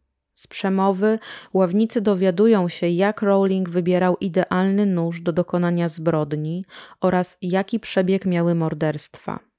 Potem prokurator przedstawia czynniki, które przemawiają za nałożeniem na Rowlinga kary śmierci, a jest to m.in. 12 wcześniejszych wyroków skazujących za brutalne przestępstwa, jakich dopuścił się w czterech różnych stanach na Florydzie, Alabamie, Georgii i Mississippi. Zastępca głównego obrońcy z urzędu, Johnny Kearns, w swojej mowie podkreśla niestabilne i abuzywne środowisko, w jakim wychowywał się Rowling. Podkreśla, że Rowling nie powinien być skazany na karę śmierci, ponieważ cierpiał na choroby psychiczne powodujące tak częste braki kontaktu z rzeczywistością, że współosadzeni mówili, że jest psycho. Tego dnia zeznaje także psycholog Daniel Spray, który badał danego. Specjalista odrzuca pogląd, że Gemini albo inny demoniczny duch opętał Rowlinga i zmusił go do popełnienia zbrodni. Zamiast tego psycholog wierzy, że Denny wymyślił to tłumaczenie później, próbując zdystansować się od tego, co zrobił. Prokurator Rod Smith pokazuje przysięgłym nóż Kabar, identyczny z tym, którego Rowling użył do zabicia pięciu ofiar, aby podkreślić efekt i zapewnić trwały ślad w umysłach jurorów. Pokazuje zakrwawione fragmenty odzieży i jest to odzież należąca do ofiar Sonny Larson oraz Manego Taboada. Kolejny dzień zgromadzeni na sali sądowej rozpoczynają od wysłuchania prawie godzinnego nagrania na kasetę, które Rowling poczynił 4 sierpnia 1990 roku i to nagranie poczynił w pokoju motelowym Sarasota oraz 23 sierpnia na jego kempingu w Gainesville. Bez względu na to, co ktokolwiek myśli o Denim Haroldzie Rowlingu, chcę, aby trzy osoby, z którymi teraz rozmawiam, wiedziały, że nie jest to droga, której chciałem. Nie tego chciałem, ale to jest droga, którą mam przed sobą i będę nią kroczył jak mężczyzna. Tato, wiesz, że cię kocham i jest mi przykro. Myśl o tym, co zaszło między tobą a mną, rozdziera moje serce. Przepraszam, tato. Jeśli to coś znaczy, to bardzo mi przykro. I bardzo cierpię z tego powodu. Boli mnie serce. To uczucie nigdy nie mija, tato. Nic nigdy nie było dla mnie łatwe. Cóż, zawsze chciałem, żebyś był ze mnie dumny, tato, ale jakoś zawsze mi to nie wychodziło. Mamo, jesteś szlachetną duszą. Nie ma kobiety na tej ziemi, która potrafi gotować tak jak ty. Musisz być najlepszym kucharzem na całym świecie i uwierz mi, brakuje mi tego. Kocham cię, mamo, i nie obwiniaj się za nic z przeszłości. Nic z tego nie jest twoją winą. Naprawdę nie wierzę, że to czyjaś wina. Czasami tak się po prostu dzieje. Czasami tak bardzo chcemy, żeby wszystko było dobrze, zwłaszcza dla tych, których kochamy. Ale nie zawsze tak się dzieje, prawda, mamo? Kevinie, kocham cię. Ostatnim razem, gdy cię widziałem, powiedziałeś, że lubię to. Mylisz się, Kevinie. Nienawidzę tego. Nienawidzę tego, co się stało. Nienawidzę tego, jak muszę żyć. Zamieniłbym wszystko. Oddałbym obie ręce, gdybym mógł cofnąć czas i zrobić to wszystko od nowa. Wiem, że wszyscy jesteśmy zasadniczo źli, ale w tobie jest trochę dobra, Kevinie. Kocham cię, bracie, bardziej niż mogę to oddać słowami. Chciałbym, żeby było inaczej. Tak bardzo chciałem, żebyśmy razem uderzyli, zrobili wyłom w tym świecie i zrobili coś z naszym życiem. Po przekazaniu wiadomości najbliższym, znaczna część taśmy poświęcona jest wykonaniu 11 piosenek, które Rowling sam napisał. I udało mi się znaleźć kilka z nich na YouTubie, tak więc razem z piosenką, jaką odśpiewał swojej narzeczonej pewnego razu w sądzie, y, albo podlinkuję je w opisie, albo po prostu stworzę playlistę z nimi, żebyście mogli zapoznać się z twórczością danego. Druga część taśmy to nagranie z namiotu w Gainesville. Jestem w innym miejscu niż ostatnio nagrywałem. Moim kocem jest niebo, ziemia to łóżko, a trochę zmiętych ubrań to moja poduszka. Ale jest okej. Okay. Chciałem tylko, żebyście wszyscy mieli coś na pamiątkę. Posłuchaj tych świerszczy. Brakuje mi słów, naprawdę. Po prostu siedzę tutaj i myślę o tym, co powiedzieć, i naprawdę nie wiem, co powiedzieć. Wiem, że będę musiał uciekać przez resztę życia, ale jestem w tym całkiem dobry, jeśli to coś znaczy. Byłem zatrzymywany przez policję, nie wiem ile razy. Sprawdzali dokumenty i takie tam. Chyba dam radę. Mam nadzieję, że tak. Wiesz, tato, nie wydaje mi się, żebyś kiedykolwiek przejmował się tym, jak się czuję. Naprawdę nigdy. Nigdy nie znalazłeś czasu, żeby mnie wysłuchać. Nigdy nie obchodziło cię, co myślę lub czuję. Nigdy nie miałem tatusia, któremu mógłbym się zwierzyć ze swoich problemów. Po prostu odepchnąłeś mnie w młodym wieku, tato. Myślę, że ty i ja obaj wiele straciliśmy. Chciałem, żebyś był ze mnie dumny. Zawiodłem cię. Przepraszam za to. Mam coś jeszcze do zrobienia. Po wysłuchaniu nagrania przysięgli obejrzeli godzinny film, na którym Rowling przyznaje się do zbrodni, szepcząc do ucha Bobiego Louisa odpowiedzi na pytania śledczych. Mówił o różnych osobowościach albo częściach siebie, które przejmowały kontrolę nad nim w różnych momentach. Zauważył, że chciałby być lepszą osobą. Cały czas podkreślał, że źle się czuje z tym, co zrobił.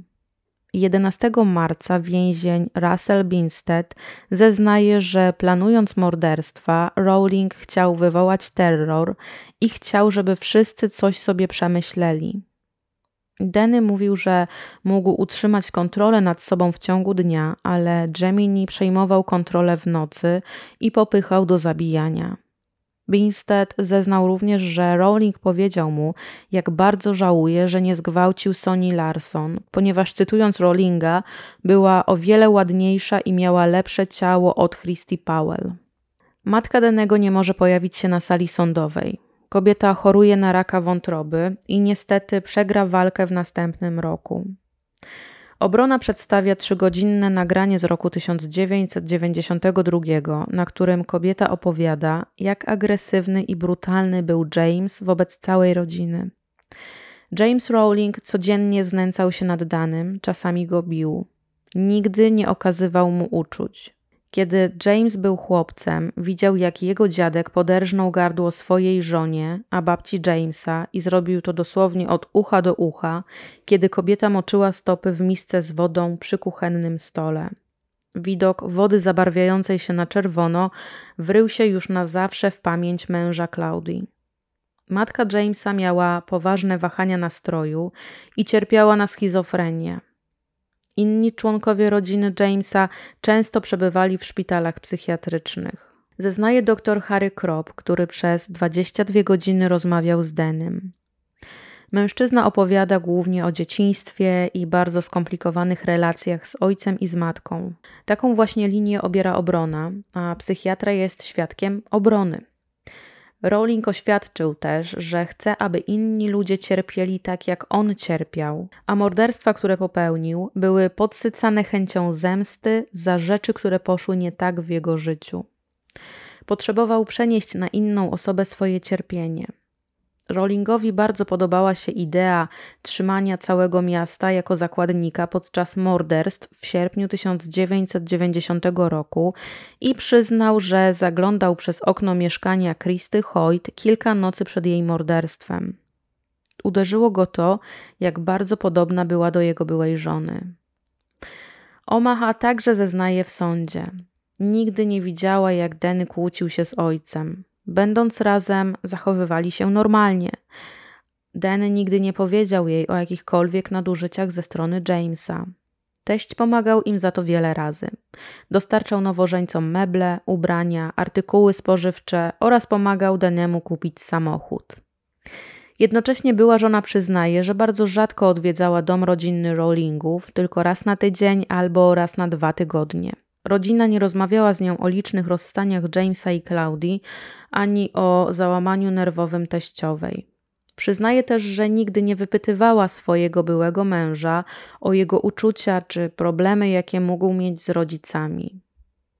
Pojawienie się byłej żony w sądzie wyraźnie poruszyło Rowlinga. Zdenerwowało go tak bardzo, że później musieli go uspokajać i jego prawnicy. Kolejnego dnia gazeta Gainesville Sun donosi, że Omaha wygląda bardzo podobnie do młodych kobiet, które Rowling zamordował i okaleczył. Artykuł zawiera spostrzeżenie, że kobieta jest uderzająco podobna do Christy Hoyt. 20 marca przed zarzutami, że związała się z Rowlingiem wyłącznie dla korzyści finansowych, broni się Sondra London. Zamiast szukać zysku, wielokrotnie odmawiała sprzedaży piosenek Rowlinga albo sprzedaży jego dzieł sztuki. Tak to właśnie argumentuje. Ludzie chcą zrozumieć, co dzieje się w umyśle sprawcy, a nikt inny nie ma odwagi, żeby zrobić to, co ja. 21 marca zeznaje ostatni specjalista, psycholog dr Sidney Marin. Odrzuca twierdzenie, że Rowling był zestresowany w czasie, gdy popełniał morderstwa w Gainesville. Nie odczuwał więcej stresu, tak jak miesiąc wcześniej, sześć miesięcy wcześniej, rok wcześniej i dziesięć lat wcześniej, kwituje zeznający. Oskarżyciele i obrońcy przedstawili swoje mowy końcowe 23 marca. Prokurator przypomina ławie przysięgłych, że Rowling dokładnie wiedział, co robi, kiedy pozbawiał życia Sonie Larson, Christy Powell, Kristę Hoyt, Manego Toboade i Tracy Pauls. Wszystko zostało zaplanowane z dużym wyprzedzeniem. Sama brutalność zabójstw miała na celu zapewnienie mu pozycji tzw. Tak supergwiazdy w świecie zbrodni. Trzyma duże zdjęcie ciała każdej ofiary na miejscu zbrodni, opisując to wszystko jedno po drugim. Jeśli zrezygnujecie z dzisiejszego obowiązku, nigdy sobie nie wybaczycie. W przypadku ohydnych, okropnych i okrutnych zbrodni Rowlinga, więzienie to po prostu za mało. Obrońca Johnny Kearns prosi ławników, żeby zwrócili uwagę na nadużycia w wychowaniu, których doświadczył Rowling oraz tego, w jaki sposób tak niezdrowe środowisko podczas młodości spowodowało trwałe uszkodzenie jego zdrowia emocjonalnego i psychicznego. Według obrońcy to właśnie życie ze świadomością zbrodni, jakich dokonał, będzie dla niego największą karą i cierpieniem. Po 11 dniach ławnicy udają się 23 marca o godzinie 16 na naradę. Ponieważ nie mogli tego dnia osiągnąć konsensusu, to wracają do rozmowy następnego dnia. 24 marca zostaje ogłoszony werdykt podjęty przez dziewięciu mężczyzn i trzy kobiety. Większość ławy przysięgłych stosunkiem głosów 12 do 0 doradza i zaleca sądowi nałożenie kary śmierci na danego Harolda Rowlinga. Owe oświadczenie zostaje powtórzone pięć razy, po jednym razie dla każdej z ofiar morderstwa. Przed wyprowadzeniem mężczyzny z sali sądowej Sondra zdążyła jeszcze narzeczonemu posłać buziaka. Rodziny i przyjaciele pięciu ofiar deklarują zobaczenie wykonania kary śmierci na osobie, która odebrała im najbliższych.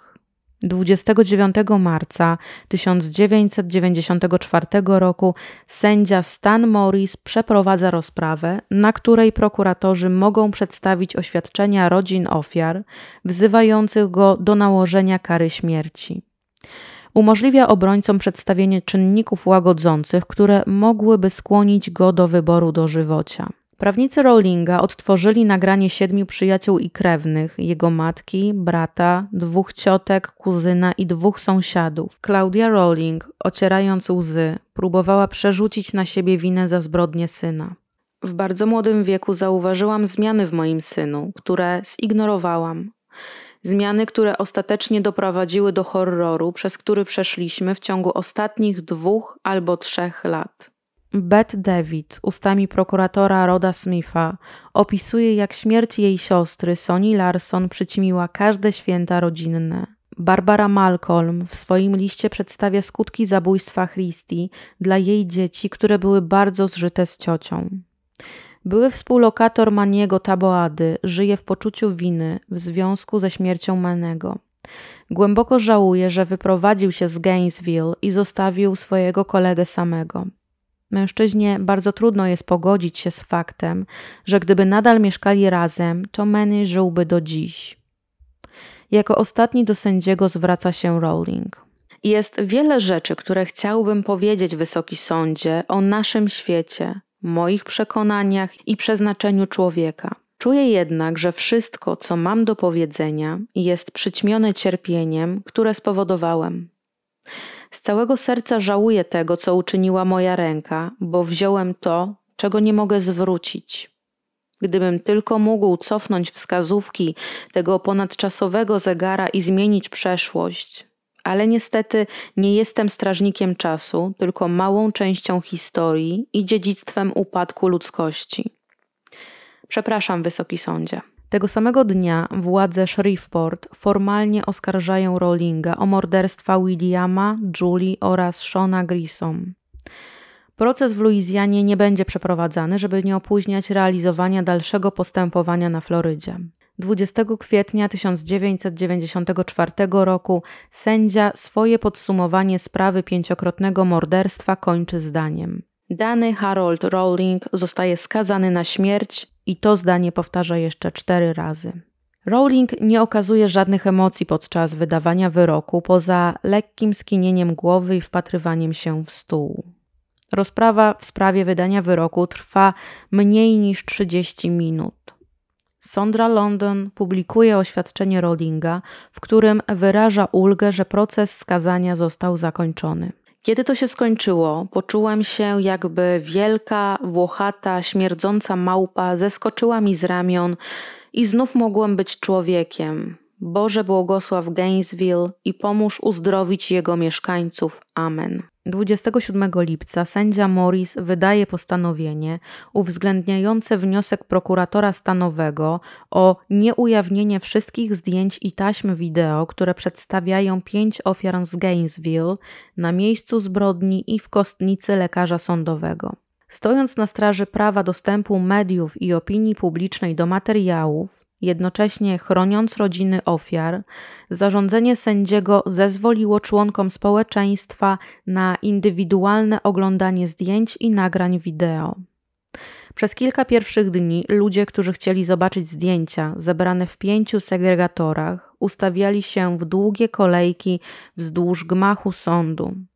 Każda z osób ma 15 minut na zapoznanie się z materiałami.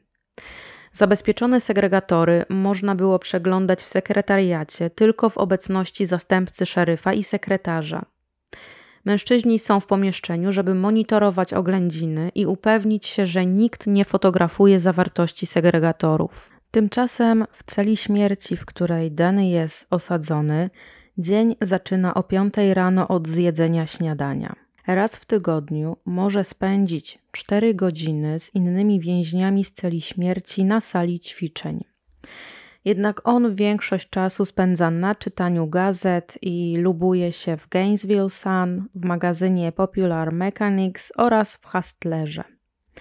W latach 2000-2005 często wszczyna bójki ze współwięźniami na sali ćwiczeń. Jego akta wskazują, że to on był inicjatorem walk, Dlaczego w ogóle Rowling wybrał małe studenckie miasteczko Gainesville? Nieco światła na tę sprawę rzuca Bobby Louis. I tak jak już zauważyliście, w tym podcaście przewija się osoba Teda Bundy'ego i nie inaczej było, jeśli chodzi o fascynację. Rowling planował początkowo na cel wybrać Tallahassee, w którym to właśnie Bundy zabił dwie studentki. Jednak całkowitym przypadkiem trafił do Gainesville, które okazało się, jak to powiedział, o wiele lepszym obszarem dla jego potrzeb. Niestety rodzina Sony Larson, prawie 7 lat po śmierci Sony, musi zmierzyć się z kolejną tragedią. 10 czerwca 1997 roku bratowa zostaje porwana, bratowa Sony. Podczas przerwy na lunch jedzie do pobliskiego supermarketu na bardzo szybkie zakupy. Krótko po godzinie 12 w środku dnia podchodzi do niej mężczyzna, który uderza ją w brzuch, wciąga do jej Forda oraz odjeżdża. John Huggins, architekt krajobrazu z kartoteką kryminalną, mieszka w motelu po drugiej stronie ulicy od supermarketu, do którego szła Karla. Mężczyzna jest na wakacjach z żoną i z pięciorgiem dzieci. Nagie ciało Carly zostanie znalezione dwa dni później na polu, częściowo przysypane piaskiem i ukryte w zaroślach. Żona Hugginsa informuje detektywów z Wydziału Zabójstw, że mąż zostawił ją i dzieci w motelu w porze lunchu w dniu morderstwa. Kiedy wrócił później tego popołudnia, pocił się i zachowywał bardzo dziwnie. W domu teściowej mężczyzny śledczy znajdą pierścionek zaręczynowy Carly. Po skazaniu i osadzeniu Rollinga w celi śmierci, Janet Frank decyduje się opowiedzieć szerzej o tym, co spotkało ją 5 sierpnia 1990 roku. Po obejrzeniu relacji z procesu Rollinga w wiadomościach, zna teraz tożsamość swojego gwałciciela. Ma nadzieję, że rozmowa o tym pomoże innym ofiarom. Trzydziestoletnia wtedy Janet była sama w domu. Napastnik czekał, aż kobieta wyjdzie z domu i ona wyszła po obejrzeniu programu America's Most Wanted. Włamał się do jej domu i czekał w środku dwie godziny, dopóki Janet nie wróciła. Potem zaatakował, kiedy wychodziła z łazienki. Zakneblował jej usta i związał ręce w nadgarstkach. Ostrzegł ją, żeby nie krzyczała, bo inaczej zamorduje ją. Potem zaprowadził do łazienki i zgwałcił. Powiedział, że zamierza ją gwałcić przez całą noc, a potem zabić i zostawić jej ciało w szafie. Oceniając, że nie ma szans na odparcie znacznie większego napastnika, Janet postanowiła zachować jak najwięcej spokoju. I kiedy Rowling powiedział jej, że planuje robić to całą noc, to Janet wspomniała, że ma w lodówce zimne piwo i zapytała, czy mężczyzna nie chciałby jednego. To, co stało się później, to w zasadzie uratowało jej życie. Po umyciu się pod prysznicem, kobieta usiadła przy stole i nalała mu szklankę piwa. Napastnik zapytał ją, czy mógłby zdjąć maskę narciarską, ale ona kazała mu ją zostawić. Bała się, że jeśli zobaczy jego twarz, to on jej nie oszczędzi. Przy wspólnym piwie Rowling opowiedział jej o swoim trudnym dzieciństwie i o znęcającym się ojcu. Rewanżując się, Janet opowiedziała swoją historię o fikcyjnych nadużyciach dotyczących jej własnego dzieciństwa, żeby napastnik myślał, że ona go rozumie i współczuje mu tego, co przeszedł. Podstęp zadziałał. Rozmawiali do około 1.30 w nocy, kiedy kobieta zasugerowała, że robi się późno i czas, żeby on już poszedł. Rowling się zgodził. Przed wyjściem poprosił ją, żeby wyświadczyła mu jedną przysługę i odczekała 10 minut, zanim wezwie policję. Potem wyszedł frontowymi drzwiami. Cztery lata później Janet zobaczyła Rollinga w telewizji. Mężczyzna przyznał się do morderstw, a ona rozpoznała jego głos. Janet nagrała wiadomość na taśmie wideo do Rollinga, mówiąc mu prawdę o tym, co o nim myśli. Taśmę wysłała napastnikowi i jak się później dowiedziała, mężczyzna odmówił obejrzenia nagrania. Kiedy Rowling czeka na wykonanie kary śmierci, stan Floryda zmienia sposób uśmiercania skazanych. Do tej pory to było tylko krzesło elektryczne, ale po kilku nieudanych egzekucjach od roku 2000 przestępcy skazani na śmierć mieli do wyboru śmierć na krześle elektrycznym albo zastrzyk. W praktyce wybierali to drugie. 18 kwietnia 1994 roku, prawie 4 lata po skazaniu Edwarda Humpreya za napaść na babcię, gubernator stanu podpisuje nakaz ułaskawienia, przywracając mu tym samym prawa obywatelskie, w tym prawo głosu, a także możliwość uzyskania licencji zawodowych na Florydzie. Nie sądzę, żeby to się dla mnie skończyło, ponieważ zawsze będę musiał żyć z tymi wspomnieniami do końca życia. 10 lat po zbrodniach, 28-latek nadal znosił szepty i dziwne spojrzenia studentów i profesorów University of Central Florida. Ukończył też szkołę w dziesiątą rocznicę śmierci piątki studentów, uzyskując tytuł licencjata na kierunku administracji biznesowej. Na ceremonii zakończenia nauki obecny był jego obrońca. Żeby dojść do tego miejsca, Ed imał się każdej pracy, żeby odłożyć pieniądze na dalszą edukację. Nie było to łatwe, ponieważ wielu z jego potencjalnych pracodawców wiedzieli, kim jest. Ed pracował na solarium, czyszcząc łóżka do opalania, pracował w fabryce, czyścił baseny. W każdej pracy otrzymywał pozytywną ocenę od współpracowników i przełożonych, co potwierdziła pracownica Agencji Pracy Tymczasowej odpowiedzialna za jego drogę zawodową. Jedynym o co Ed się obwiniał, to o zaprzestanie brania leków na depresję, kiedy Rowling zabijał w Gainesville. W sierpniu 2002 roku Humphrey się żeni i rozpoczyna kolejny nowy etap w swoim życiu. Małżeństwo zamieszkuje Palm Beach na Florydzie. Bobby Lewis został przeniesiony do więzienia w Stillwater w stanie Minnesota. Zmarł tam z powodu zapalenia wątroby 22 lipca 2001 roku. Najbardziej dumny był z tego, że jego udział w rozmowach z Danym Rowlingiem oszczędził rodzinom ofiar ciągnącego się procesu. Wreszcie po 12 latach od skazania danego Rowlinga, kiedy już każda apelacja składana przez obrońców została odrzucona, zostaje wyznaczona data egzekucji 25 października 2006 roku. I tak tylko na marginesie dodam, że ostatnia apelacja została odrzucona tydzień przed zaplanowaną egzekucją. Sędzia Sądu Najwyższego nie przychylił się do twierdzenia prawników skazanego, że śmiertelny zastrzyk może narazić ich klienta na niepotrzebny ból oraz naruszyć konstytucyjne prawo Rowlinga do wolności od okrutnej i niezwykłej kary. 25 października ciężarówki kilku stacji telewizyjnych oraz zwolennicy i przeciwnicy kary śmierci zebrali się u bram więzienia stanowego na Florydzie. O ósmej rano Dany wita się ze swoim bratem Kevinem. Ich pożegnanie trwa trzy godziny. Po wizycie brata podano Rowlingowi dawkę środka uspokajającego. Potem Dany zjada swój ostatni posiłek, składający się z ogona homara, krewetek, pieczonych ziemniaków, sernika z truskawkami i słodkiej herbaty. Potem bierze prysznic i ubiera się w czarne spodnie, białą koszulę z długim rękawem i czarne buty. Wraca do swojej celi. Kolejną osobą, która go odwiedza jest wielebny Mike Hatspeed, doradca duchowy i pastor Zjednoczonego Kościoła Zielonoświątkowego ze Shreveport. Rozmawiają przez kilka godzin przez kraty celi.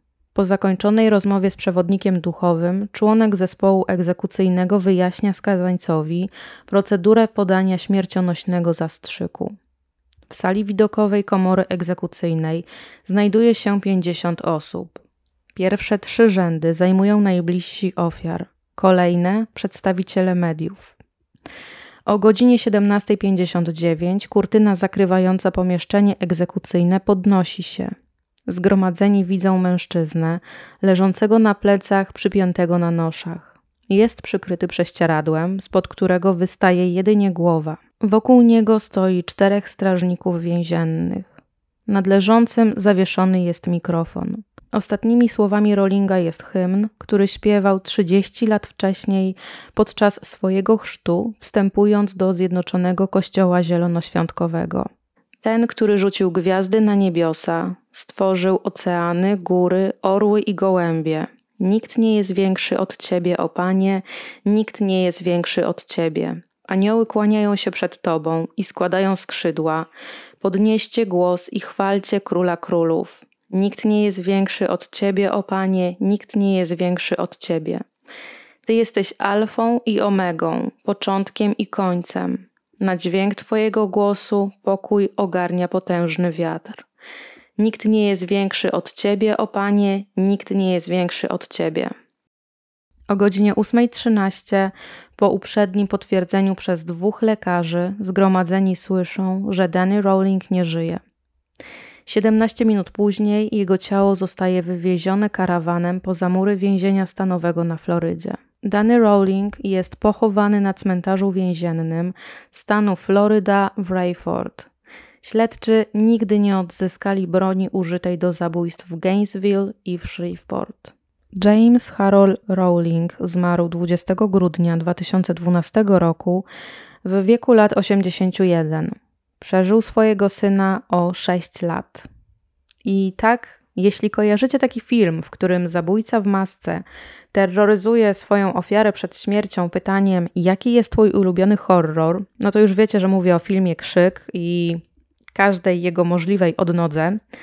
Scenarzysta Kevin Williamson tak właśnie zainspirował się historią Daniego Rowlinga, że, że uwiecznił go w swoim dziele. To jest koniec, moi drodzy, historii danego Rowlinga. Myślę, że wyszedł z tego całkiem pokaźny kawał podcastu.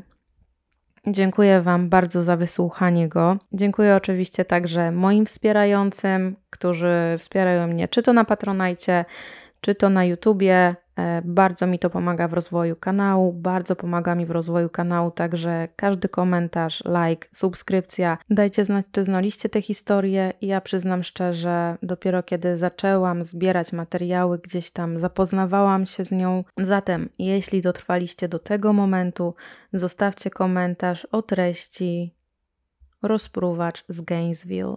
I ja się z Wami żegnam. Idę zbierać materiały do kolejnej historii. No i do usłyszenia mam nadzieję niebawem. Pa pa!